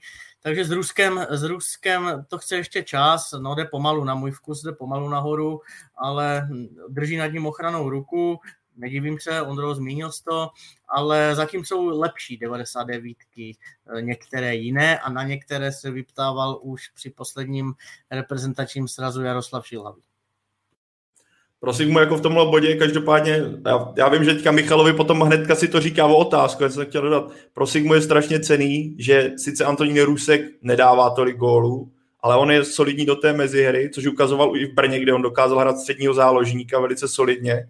A, a druhá, že Sigma, ač ti Antoní Rusek nedává góly, tak dokážou dávat góly jiní. Sigma má že nejlepší tým, co se ofenzivy týče v lize a góla dala 10 hráčů, což je na to, že se tady bavíme o nějakým kolikátým šestým kole? Je šestý kolo, že? Jo, tak na to, že se bavíme o šestým kole, tak je to jako neuvěřitelný číslo, že ti sedmý, tak promiň. Tak už je to o trošku méně uvěřitelnější, ale pořád je to neuvěřitelný, že prostě... A oni mají šest zápasů, Pavle, tak jsi to myslel. Tak, tak, a je to krása. No. Děkuji, Michal, jsi mě vytáhl ten transpaty. Je to vidět, že jsme si dali zase přihrávečku, jak na univerzitní lize, jak jsme si tehdy Olomouci dávali. Ale každopádně, že máš na 6 odehraných zápasů 10 střelců, je podle mě skvělá zpráva, že takhle dokáže reagovat, respektive když ti nedává středě góly tolik, že dokážou dávat góly jiný. A to podle mě je i signál toho, že on je pro tu mezihru strašně cený. Jo, jenom jo. Do, doplním čísly, vlastně, které jsem zapomněl zmínit, když jsme se bavili o Pavlu, o Radku Látalovi. Eh, a ano, ta Sigma vlastně, byť má ještě o zápas míň, ty statistiky ofenzivy, když se podíváte na statistiky eh, ofenzivní nejrůznějšího charakteru, tak se pohybuje okolo druhého, třetího, čtvrtého místa. Jo? Zatímco v té minulé sezóně prostě to bylo někde 8, 9, 10 já dám jeho střely, teď má v průměrně 14 střel za zápas, v minulé sezóně 10, šance si vytvořit 8 v průměru na zápas, teď minulý rok to bylo 5, i ten styl, když jsem zmiňoval tu agresivitu fauly, teďka je to 12,5 faulů na zápas, minulý rok to bylo 18, jo. Jsou tam, je tam prostě vidět spoustu gólů ze hry je víc, jo. je tam vidět eh, spoustu těch, tě, ten posun eh, k těm lepším ofenzivním číslům a jako určitě je dobře, byť uh, má to svoje mouchy, tak jak to zmiňoval Míša dobře, přehledně, že vlastně ty zápasy ještě neumí takhle jako dotáhnout, tak je dobře, že tu máme zase tým, který uh, umí povýšit uh, tu, tu řekněme, ofenzivu, že, pro, že je prostě více ofenzivní založený, baví to lidi a pak, protože z toho pak vzniká i to, že i hráče, který je ročník 99, že se o něj může třeba zajímat e, i trenér Šilhavý a teď už na to může Míša možná navázat. No jo, tak to, to, tady se bavíme o výchově Sigmy a o jejich akademii jako roky, jo, a musíme za tohle pochválit a musíme je pochválit i za to, jak e, samozřejmě je potom zapracovávají do Ačka. Co já mám porovnání třeba s Baníkem, samozřejmě tam je to rozdíl v tom, že Sigma nemá takové ambice a nemá mecenáše, který by eh, jako lepil finanční díry, to znamená, že oni musí musí vychovávat, musí ohrávat, musí prodávat a o to víc samozřejmě jich pak vyleze, ale mm, tady jste se na ty mladý, tak eh, to nejsou jenom 99, jo, z 0 trojek už jsou v ligovém kádru, brankář Stopen, Krištof na o něm se nemusíme bavit, na radaru Slávě, Jáchym Šíp, ale i další trenér David Holoubek, trenér reprezentační 19 má v kádru Uriču, Hadaše, jo, z, jo, jich fakt jako hodně z 0-4, brankář Bílý, Studený, i 15 letí šikovní, Mokrovič, Cinevič, Kovář, fakt je kde brát, když se podíváte, když přijdete se podívat na nějaký zápas mládeže, tak vás jako Sigma něčím trkne a řeknete si, jo, dělají to dobře, takže za to je, za to je pochvalme. Sigma má být klubem podle mě pořád, eh, který takhle jako pracuje, byť fanoušci by samozřejmě čekali, že na nějakou nabídku občas řekneš ne, můžeš, ale oni si to nemůžou dovolit. Jo? Pak je otázka, jestli, jestli to trefíš v pravou chvíli jako Davida Zimu, nebo ho trefíš jako Davida Housku, který ti odejde zadarmo.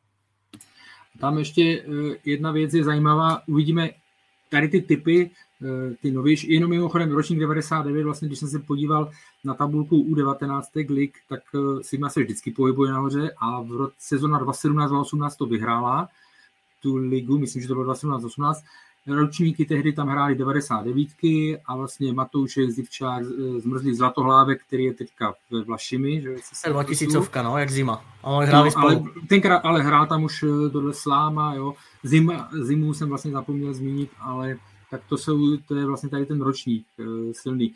Co mě vždycky u Sigmy zaráželo, a už jsme to probírali v minulosti, že ty hráči, když byli vyndaní z toho jejich prostředí olomouckého, že se strašně špatně jako prosazovali v tom, tom novém, jo, až, na pár, až na pár výjimek. Takže jsem zvědavý, jestli u tady těch hráčů to, eh, to bude jiné. Eh, David Zima ukázal, ale to je defenzivní hráč, že jo? David Zima ukázal, že to, že to půjde, tak uvidíme, jsem zvědavý opravdu, Krištof Daněk, velký talent, to už vlastně v té minulé sezóně, Sigma si myslím taky, když ta se nedohrála, že ale taky si myslím, že tady ten dorost, ta, ty ročníky 203, ty si zmínil Uriču, to jsou všechno reprezentanti dlouho, v vozovkách dlouholetí, tím myslím, že už prostě od těch 16 let eh, reprezentují pravidelně. Takže Sigma v tomhle má jasně danou strategii a je to naprosto v pořádku, tak jak ty jsi to zmínil, jo? že jsou kluby, které prostě ano, to musí získávat ty peníze z prodeje a z výchovy hráčů. Eh, nikdy se to nepodaří úplně jako udržet na, eh, v topu na, na tři, jako tři roky stejný kádr i s těmi největšími talenty, ale tak to prostě, tak to prostě je. Ale když si to sedne, když se ti hráči jako dobře okopou a nemusíte hnedka ho prodávat po půl roce, tak pak to může mít ambici na nějaké opravdu pohárové umístění, byť to teď samozřejmě bude složitější s tím, že eh, jdou jenom čtyři týmy. Koho bys, Michale, z těch mladých kluků typoval na nejzářivější kariéru? Krištof Daněk, Ondřej Zmrzlý. Dva leváci, eh, ať už fotbalově splňují jako ty moderní nároky současného moderního fotbalu a i charakterově mentálně tak si myslím, že vypichnul bych tyhle dva. Já jenom doplním, ať jsem uh, férový, vlastně oba dva už začínali pod uh, Radoslavem Látalem. Jo. On jim dával šanci už v minulé sezóně, ať to, ne, ať to nevypadá, že to jenom bylo všechno negativní, takže i na tomhle samozřejmě, tohle není, řekněme, ty hráči nejsou objevem, uh, objevem Václava Jilka, ale už v minulé sezóně nastupovali. Taky tady několikrát eh, padlo jméno Davida Zimy, jak víme, tak David Zima hmm, přestoupil do FC Turín, včera odehrál své první utkání v Itálii. Turín vyhrál 4-0 a už si tady na to někdo z posluchačů a diváků i ptal, tušíš Michale, kolik uh, procent uh, vlastně z toho jeho přestupu do Itálie mohlo nahánout přitéct? Tehdy to mělo být tak, že Sigma dostane 30 milionů za přestup a 10 až 12% z dalšího prodeje. Takže nějakých 15 milionů teď ze 150 dalších italských, takže Sigma je za zimu na nějakých 45 milionech, což je hezký. Eh, původní nabídka Slávie byla menší budget hned, třeba 15, ale o to větší procenta. Jo, pak je to samozřejmě risk, ono by to vycházelo teď z těch 150 asi šul nul, ale vždycky je to risk, nějak se musíte rozhodnout a jako krásné peníze. Martin Hrbáček má dotaz, zda Olomouc eh, počítá s Patrikem Slaměnou, kterého vlastně eh, pustila hostovat eh, do Vyškova. Michala. No to je, to je složitý případ. Když tady eh, Karel mluvil o trenéru Látalovi, tak třeba trenér Látal vůbec nevěděl, že mu přichází do kabiny, do kádru Patrik Slaměna. Jo? To, to eh, objevil se v kabině a nevěděl pořádně, kdo to je, tak to asi taky svědčí o něco o komunikaci a s vedením klubu a jestli, je to, jestli tohle úplně za mě není normální, ale o to samozřejmě to měl těžší ten start, Patrik. Uh, nedostal se do toho tak, jak Sigma si myslela, měl nějakou, nějaký osobní problémy, hlava nebyla nastavená úplně na fotbal, takže se rozhodli, přestože Bčko dostalo za úkol postoupit a on za to Bčko hrával, tak se rozhodli ho změnit prostředí, jak mluvil Karel, může mu to pomoct. Eh, na jeho místo chtěla Sigma získat třeba Michala Hlavatého, který skončil v Mladé Boleslavi eh, jo, a výhledově si myslím, že tam má kde brát, má ještě pořád Zlatohlávka, který může hrát i desítku, má Jiřího Spáčila, to je další z těch 99, o kterém mluvil Karel Herring v Bčku, kvalitní, takže jestli počítá. On musí mít dobrý podzim a pak se může v zimě vrátit jako nový hráč, ale musí přesvědčit, že je lepší než ti, co tam jsou. A ti mladí nejsou vůbec špatní. Jo. Zatím to ne, Patrik Slaměna neudělal, ne, nepřesvědčil, ale zase na Žižkově v neděli dopoledne začal výhrou 4-1, gólem 90 minutami, tak mu fandíme. Václav Femilka, další jméno, jak s ním to vlastně teď je a bude. On poměrně úspěšně hostoval v Belgii, kde odehrál v Lojvnu, tuším, téměř všechny zápasy a asi se mu tam muselo líbit, nebo ne? Líbilo se mu tam moc, jeho přání bylo tam zůstat, i on měl dobrý uh, na to ohlasy, že tu se mnou zvládl kvalitně a není to vůbec jednoduchá soutěž, ani pro obránce tím tuplem. Naštvaný není, to, uh, to slovo bych nepoužil, protože on dobře ví, že čtyři měsíce marodil. Jo? A to je, můžeš mít sezonu, jaký chceš, jakou chceš, ale když, když ještě k tomu připočteš ten trh ovlivněný covidem, eurem, tak se to sešlo tak, že hold zůstává. Tam ještě byly další náznaky ze zahraničí, na konci srpna, ale jednalo se zase spíš o hostování z obcí a na to teď Sigma samozřejmě nechtěla moc slyšet, tím spíš, když Beneš s Hubníkem jako mývají zdravotní problémy, takže tam, tam, bylo, tam to bylo vyřešeno. Jo.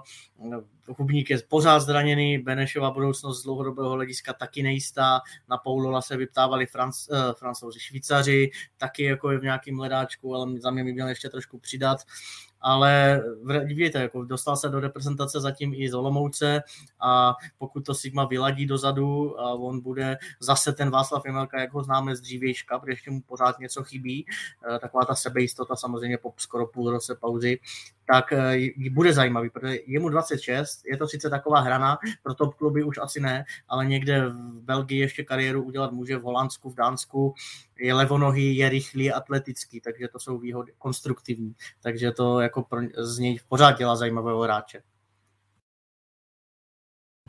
Abychom ještě stihli eh, probrat eh, druhou ligu, tak už jenom telegraficky tě, Michale, poprosím uh, situaci okolo Radka Látala, jaká je, protože vím, že byl i nějak eh, zraněný.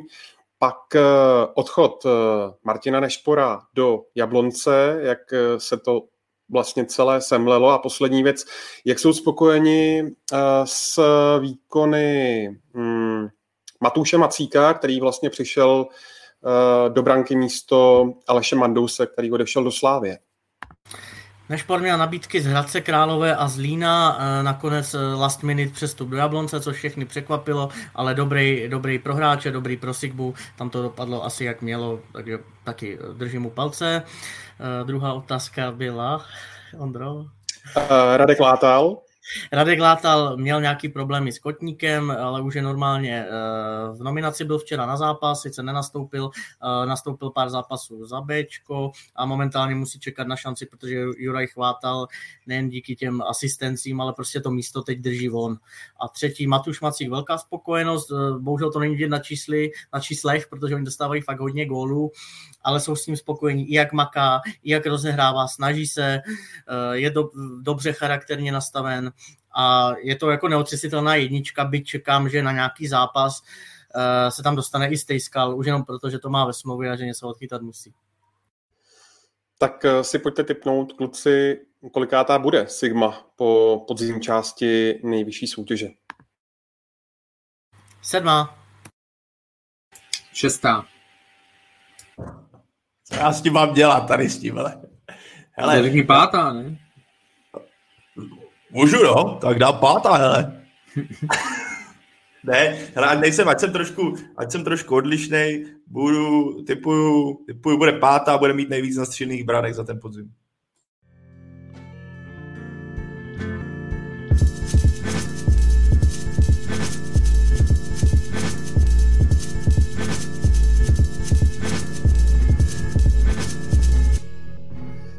Pojďme ještě v cukuletu na tu slibovanou druhou uh, ligu, kterou už uh, na příště odložit prostě nemůžeme. Pavle, uh, když se na to teď uh, díváš po těch uh, taky odehraných uh, sedmi kolech, tak uh, koho bys uh, typoval na největšího favorita uh, na postup?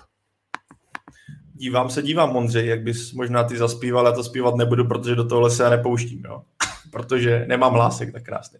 Pro mě jako jasný favorit Brno, ať když se podívám na to složení kádru, koho přivedli, tak jako já si myslím, že ambice zbrojovky nemůže být jiná, než jít jasně z prvního místa.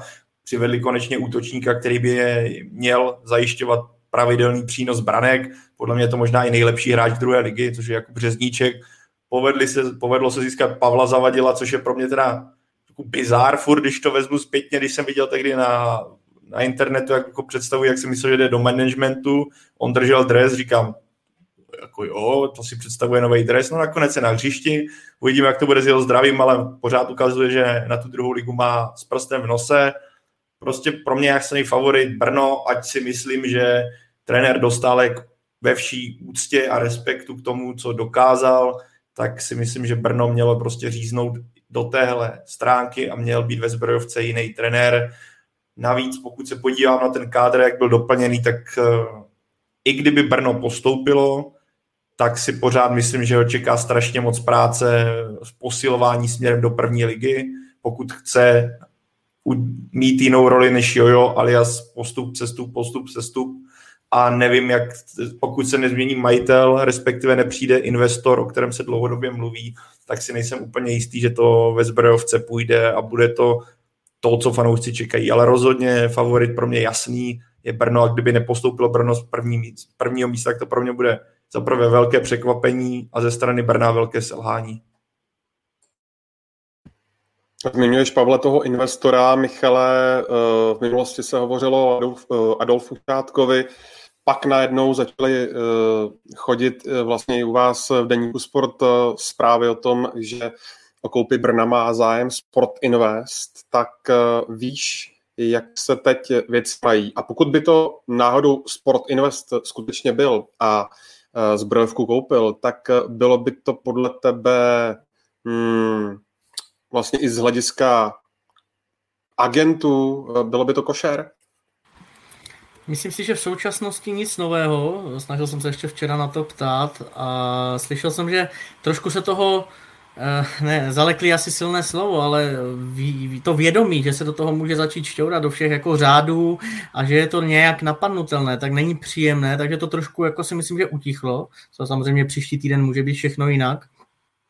Ale minimálně to rozpoutalo zase jako pohnutky jiných agentur, třeba jako zdám perličku, že agentura VM Agency, kde jednatelem Jan Hušbauer, bratr Josefa Záložníka, se zajímá o třetiligové znojmo, jo, taky ho chtělo odkoupit, takže tady ty úvahy asi, jako za mě bohužel, mně se to nelíbí, ale evidentně to je nějaký trend, že agentury chcou mít své kluby eh, a jako nějak v nich eh, pracovat, nějak v nich jako zabudovávat své hráče, ale nemyslím si, že to je dobře, pro, eh, nelíbí se mi to, pro, ne, neřekl bych, že to je jako úplně střed zájmu, ale eh, to košer, jak spoužil to slovo, tak mi to přijde, mám tam hodně takových jako otazníčků, jestli to je fajn, jestli to vůbec jako se nevytrácí nějaké to konkurenceschopné, jako no, to prostředí konkurenční, jestli opravdu si bude trenér a majitel vybírat hráče podle svého vědomí, nebo jestli budou vybírat, už to je takové něčím ovlivněné a to nikdy není ono.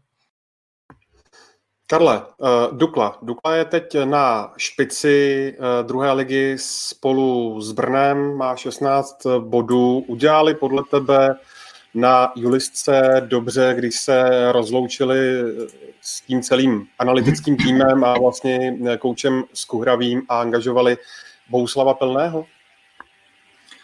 No tak i podle výsledku je vidět, že to, ta změna zatím funguje. Myslím si, že tam už to opravdu bylo znát, nějaké upotřebení nebo, jak to nazvat, nebo že už to prostě ne, nefungovalo tak jak, tak, jak mělo. To už bylo znát i na těch, na těch výkonech, na těch výsledcích.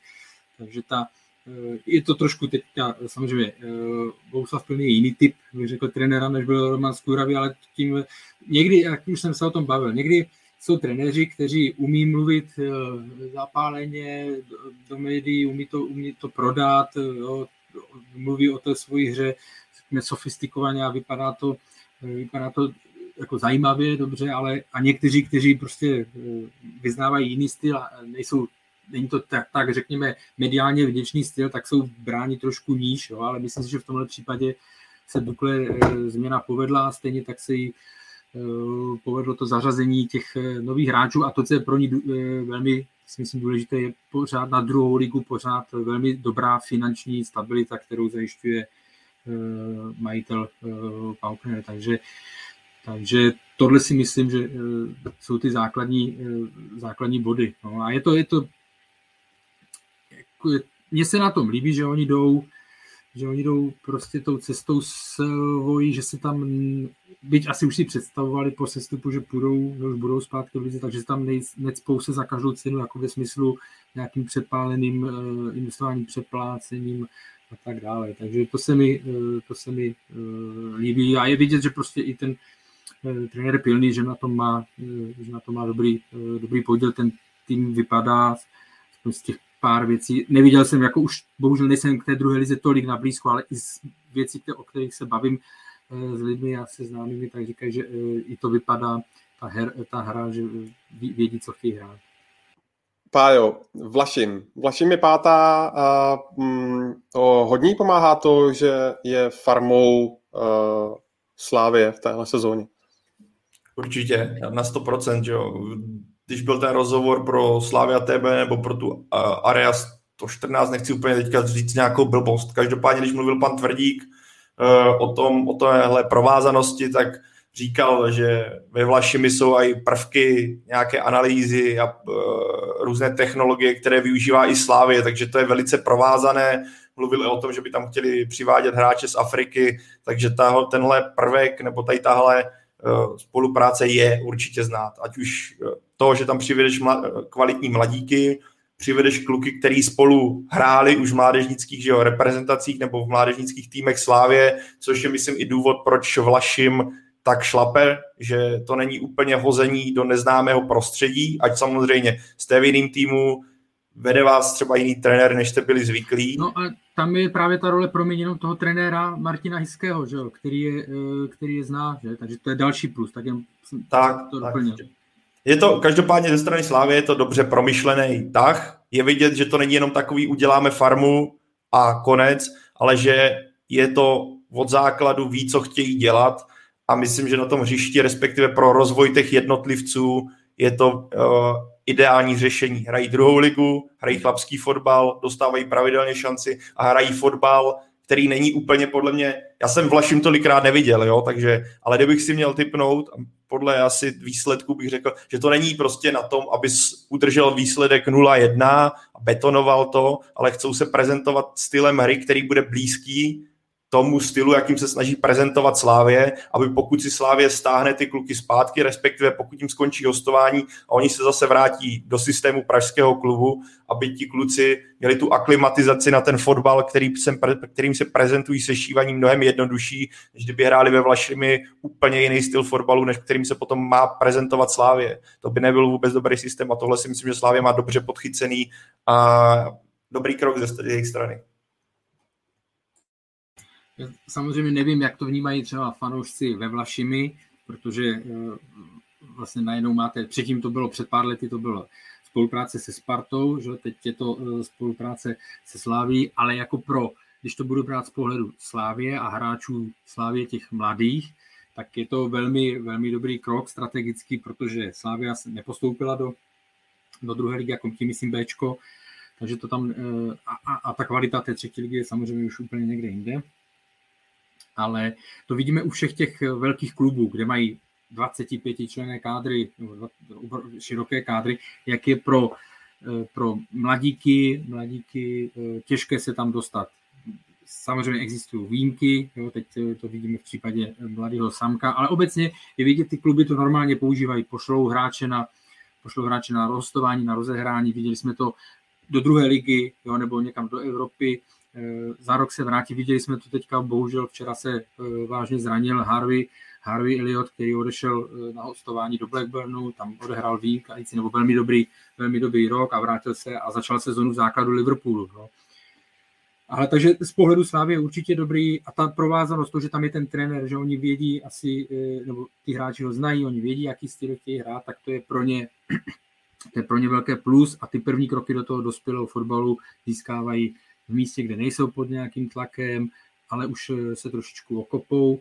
A jako za mě, za mě nevím, jaké má Slavia další, nevím, jestli to tam zaznělo v tom rozhovoru, jestli má ambice, aby to Bčko postoupilo a vlastně pak to pak to uh, přesunuli zpátky, dávalo by to logiku, ale myslím si, že pokud je ta spolupráce nastavená tak, že to oba dva ty subjekty chtějí, tak uh, v tom nevidím, tak v tom nevidím problém. Možná je i lepší, že jsou takhle uh, mimo Prahu, mimo tohle, protože to vytrhne z takového toho prostředí v těch velkých klubech, ty hráči jsou, často bývají jako v takové jo, bavlnce, nebo myslím, že o tom mluvil někdo ze hráčů z party B, který odešel Fischer, nebo že vlastně si uvědomil, že v té Spartě žil eh, to je trošku jiný, jiný svět, nebo jsi tam opečovávaný v Bavlence, takhle poznáš něco jiného, nejenom jako luxusní eh, podmínky pro přípravu, ale i obyčejnější, že to může všechno eh, sehrát drobné role a, a může to být jenom přínos.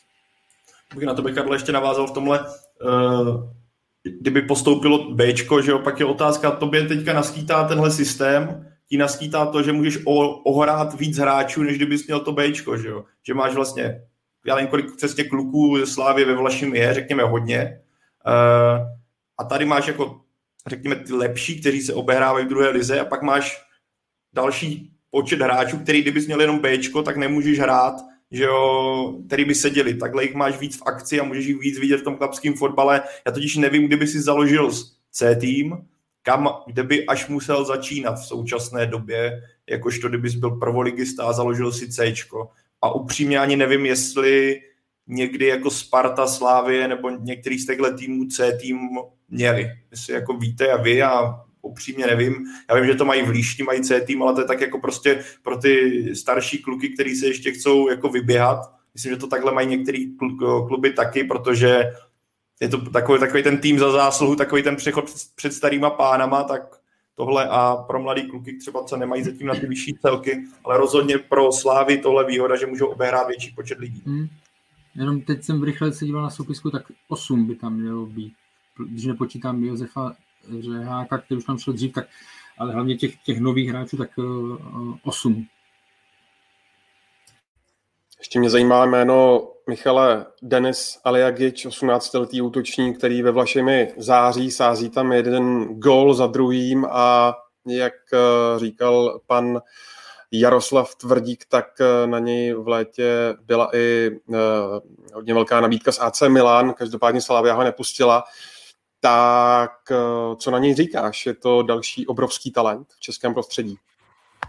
Je, je hodně šikovný, je to útočník, líbí se mi dost. Nebyl to AC Milan, Manchester City, Braga, ale zase druhým dechem je třeba říct, že to jsou nabídky spíš do primavery, do té jejich juniorky. Jo? To znamená hmm. 1 až 2 miliony českých korun hned eh, za hostování a obce pak až třeba 12 až dalších 20 milionů.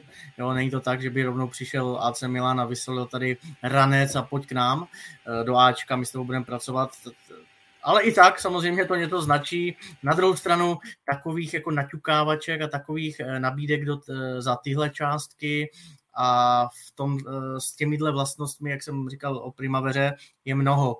Jo, Šmiga Baník, Macek Baník, Vecheta Slovácko, mohl bych pokračovat. Takže je vidět, že tady jako umíme pořád vychovat hráče.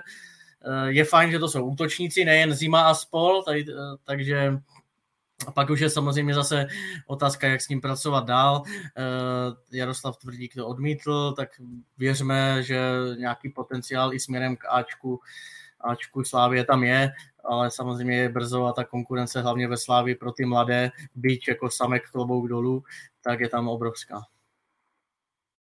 No, hlavně ty případy z minula, kdy ti hráči odešli ve velmi nízkém věku a kon, konkrétně do té Itálie, tak eh, to procento těch, který se tam potom jako opravdu vykopalo a hraje tam eh, nejvyšší soutěž, tak je málo, takže tohle jsou, ty kluby jsou tím známy, že oni vlastně takhle celého světa, že eh, skoupí velký počet hráčů a, vy, a prostě oni počítají s tím, že ne každý se jim jako podaří do Ačka, to je jasný, jo, ale že, že prostě pro ně ty investice nejsou tak obrovské a že pokud vyjde jeden nebo dva, tak eh, se jim to v podstatě pořád vyplácí. Takže z pohledu, z pohledu samozřejmě, tak eh, z baníku nedávno odešel do, do Interu, že jo, připomeň mi.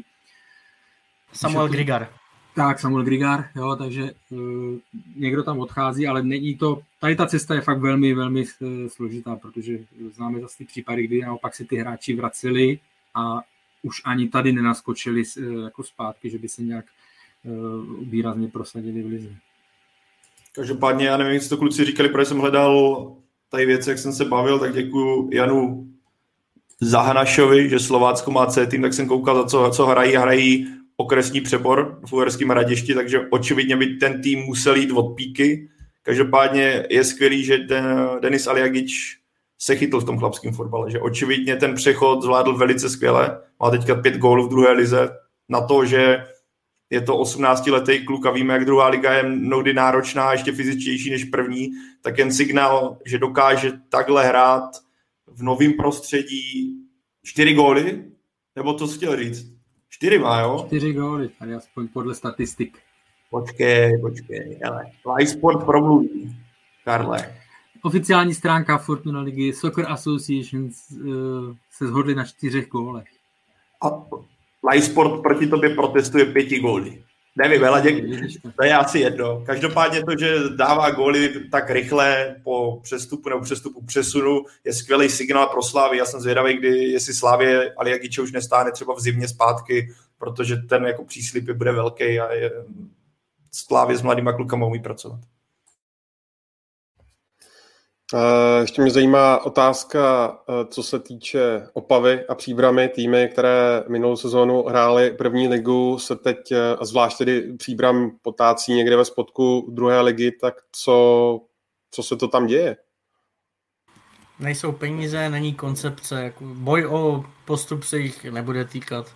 A hlavně v Opavě, být co na tom té tabulkově lépe než příbram, je neskutečný chaos ve vedení, takže dokud se tohle nevyřeší, a to vlastně platí vždycky pro každého, tak nemůžeš, nemůžeš pomýšlet na, na nějaký jako postup a dlouhodobé setrvání mezi elitou. Bohužel už jim vlak, no. A zvlášť třeba tu situaci v Opavě, tak eh, docela dobře, co jsem četl, ilustruje ta eh, situace kolem Jana Šafarčíka. Eh, to je jenom odraz toho fungování všeho, přesně jak jsi to zmínil. Jo. Pavel Zavadil taky, kdyby si pustil, pustil pusu na špacír, nebo Radoslav Kováč, kdyby, kdyby byli jako, eh, nebo ne, nechtěli být tak kolegiální. Otevření, kdyby chtěli být otevření. chtěli být otevření, tak myslím, že se můžeme divit. Vlastně, konkrétně v Opavě je obrovská jako oslabení kádru, že? tak vrát, jednak se vrátili, to je vždycky dopad toho, když chceš zachránit ligu z šesti hráči na hostování nebo z pěti hráči na hostování a ve chvíli, kdy se ti to nepovede, tak jednak ti zmizí oni a pak ti zmizí ještě ti, kteří eh, aspoň eh, nějak herně se zaujali, takže vlastně odešel, že jo. Golman, Hendrik teď odešel do, do Liberce, jo, odešli co jsem se díval eh, vlastně. Ještě ty jehy vlastně taky šel No, te, teď, jsem ho, teď jsem ho zmiňoval, jo, takže těch, ta odchod, odchod těch hráčů byl, eh, byl obrovský a jenom pajo oficiální stránky uh, Fatscheru, kde jsou doku, zápisy a tak dále, tak mají pět gólů. Sla, chuť sladkého vítězství. Asi to je otázka, jestli oficiální stránky toho Fun ligy nejsou víc. je to tak. Pájo, ještě nám něco pověz, prosím, o Líčni, jak to eh, tam vypadá aktuálně, teďka vlastně v tom posledním kole uh, přejela Duklu 3-0, ale obecně, uh, jestli to vypadá na nějaké vyšší příčky, protože zatím je to sedmé místo. Tak já myslím, že pro Líšin to, to zrovna tohle umístění bylo by ve finále takový jako ideální, když vezmeš, že loňská sezona druhé ligy byla objektivně skutečně jedna z nejslabších za poslední roky. Teďka ti tam padly týmy Brno, že jo, Opava, Příbramy, když poslední dva jmenovaní mají své vlastní problémy a skoro bych řekl, že je na místě, že by Líšeně měla předčít.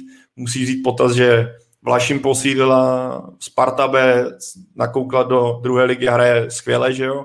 Takže když vezmeš tohle jako celek, tak ambice líšně bude někde jako klidný střed a když by se zadařilo jako v loňské sezóně a hrála by výš, tak by to bylo jako ideál. Pro líšení určitě skvělý, že se jí podrž, podařilo udržet kádr kompletní, vlastně nikdo neodešel z toho funkčního celku a ať věřím, že některý kluci z toho byli určitě zklamaní, protože po povedené sezóně asi čekali, že by mohlo přijít nějaký laso, tak ta atmosféra, která je v rámci toho klubu, tak myslím, že jim to vynahrazuje, nebo vynahrazuje. Asi každý by si chtěl zahrát první ligu, ale to, to, ta bolístka nebude tak silná i díky tomu, jak to tam funguje.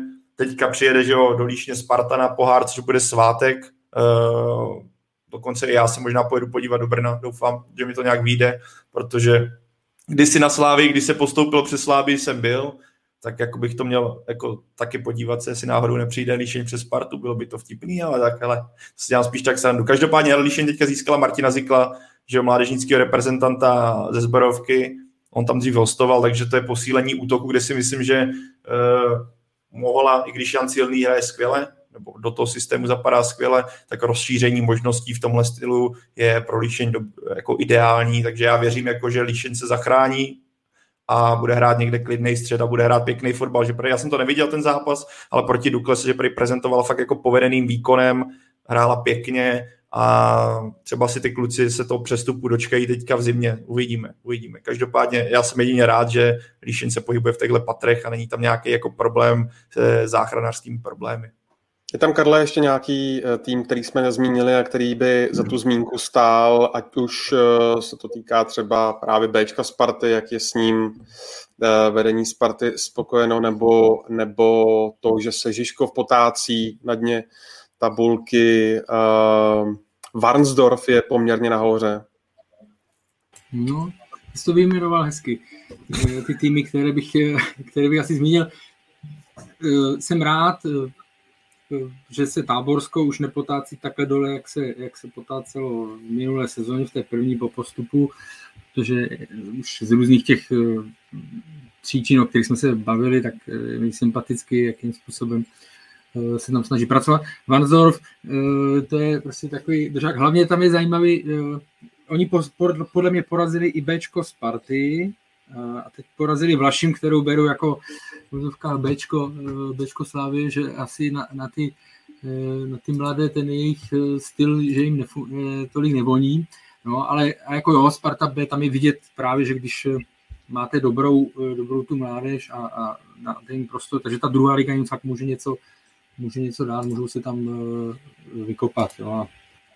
Takže to je, je to určitě, když to porovnám ještě s tím, jak se tady řešilo, jestli, jestli je lepší juniorská liga, no, nebo, nebo mladí, aby hráli v těch normálních dospělém fotbale, tak si myslím, že odpověď je, odpověď je jasná, eh, zejména i proto, že juniorská liga byla, což je teda pro mě to jenom odbočím, eh, když se řešilo téma Vyšehradu a různých těch eh, pod, podvodů a tak dále, no, Eh, od poslechy, tak pro mě je teda záhada, že, že se vůbec eh, nějak nemluvilo o, o že tam vůbec neprosákly nějaké zápasy eh, junior, té, té ligy juniorek, protože tam, jako co, co se tak v zákulisí řešilo počty gólů a, a sásky to asi jelo jako ve velkým tam, nebo měla, měla velmi špatnou pověst v tomto směru. Takže za mě, když to vezmu zpátky, je dobře, že se, že se ty juniorské týmy můžou objevovat a ty hráči mladí, kteří by ještě neměli na to Ačko, protože tam rozdíl je obrovský,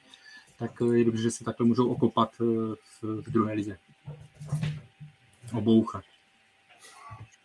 Tak jsme to dováleli do samotného závěru. Eh, Ligu mistrů si necháme na některý z příštích dílů. Ještě mě zajímá, Michale, a kluci, koho vidíte na přímý postup a koho, jaké týmy půjdou do baráže? Přímo postoupí zbrojovka a to pro, z těch důvodů, které jmenoval Pavel. To, že budou mít příští rok zase problém, protože kádr je přestárlý, to je, to je věc další. A do baráže půjde Dukla a Prostějov. Ty bláho, Prostějov, jo? A nebo Táborsko, jeden z těch dvou. Hmm. Hele, za, za zbrojovce No, tam, je sranda, tam je sranda, že opravdu tak, jak to eh, vlastně Míša popsal, když se podíváš na tu tabulku, tak Zbrojovka nebo Dukla, ty by to jako mohli eh, hrát, že jo. První pak tam máš Bčko, eh, Bčko Sparty, pak je tam Marsdorf, tak to jako nemůžu, Vlaším de facto, de facto Bčko Slavia, ale hlavně to jsou kluby, které na to nemají, nemají podmínky, pochopitelně, jo. Takže v pod... jsem zvědavý, jak bude vypadat složení, složení té druhé playoff nebo jedné z těch playoff dvojic. No. Jakože by šel do baráže třeba sedmý tým, jo? No ne, nerozum, jako jo, protože který z těch klubů vlastně vyhrává teď na tom finančně, samozřejmě už delší dobu není, prostě nemají ambice ty týmy jít zpátky, ani na to nejsou připraveny, buď na to nejsou připravené, anebo jsou ve fázi, kdy jsou to bývalí exligisti, ale nemají na to teďka finance a tak dále, takže to je jako, je to zajímavé, teď když se na to dívám takhle podrobněji. Hele, já půjdu, já bych podepsal první dvě, bych souhlasil s Michalem a ať to pocukrujeme, hele, tak do baráže prostě půjde líšeň, hele, prostě musí. Nastavili si laťku loni vysoko, kádr udrželi, takže jestli v zimě nepřijde nějaká apokalypsa, tak to bude líšeň, no.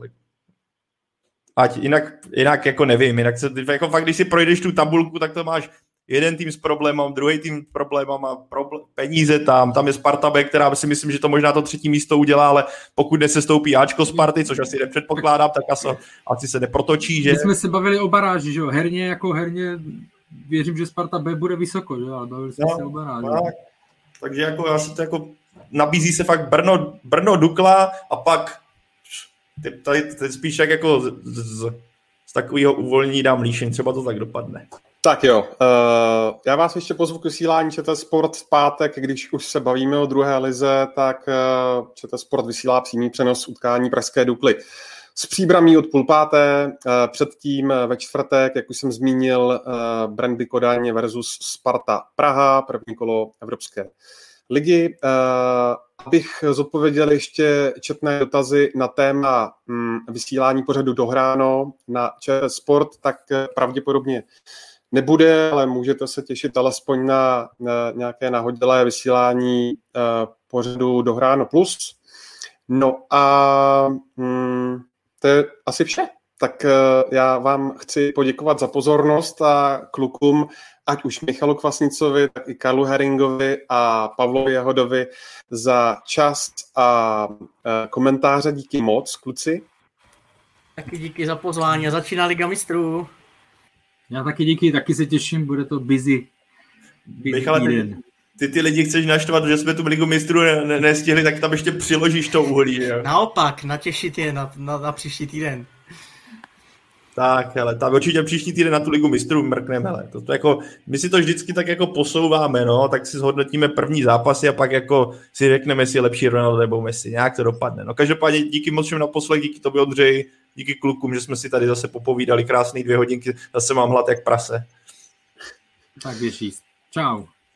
Díky moc, najdete nás na Twitteru, budeme každopádně taky rádi za mm, vaše náměty, i za kritiku jsme rádi, pošlete nám ji na, na mail nebo, nebo uh, sem Ondřej, Ondřej, záleží, záleží na druhu kritiky. Když ti někdo napíše, že jsi koko, to... Jak říkal, jak říkal Petr Rada, kritika může být, ale konstruktivní. No. Tak, přesně tak, ale já si vyrovnám i s tím KK. No a najdete nás samozřejmě na YouTube, ve všech podcastových aplikacích a příští týden uh, opět tady. Tak se mějte hezky.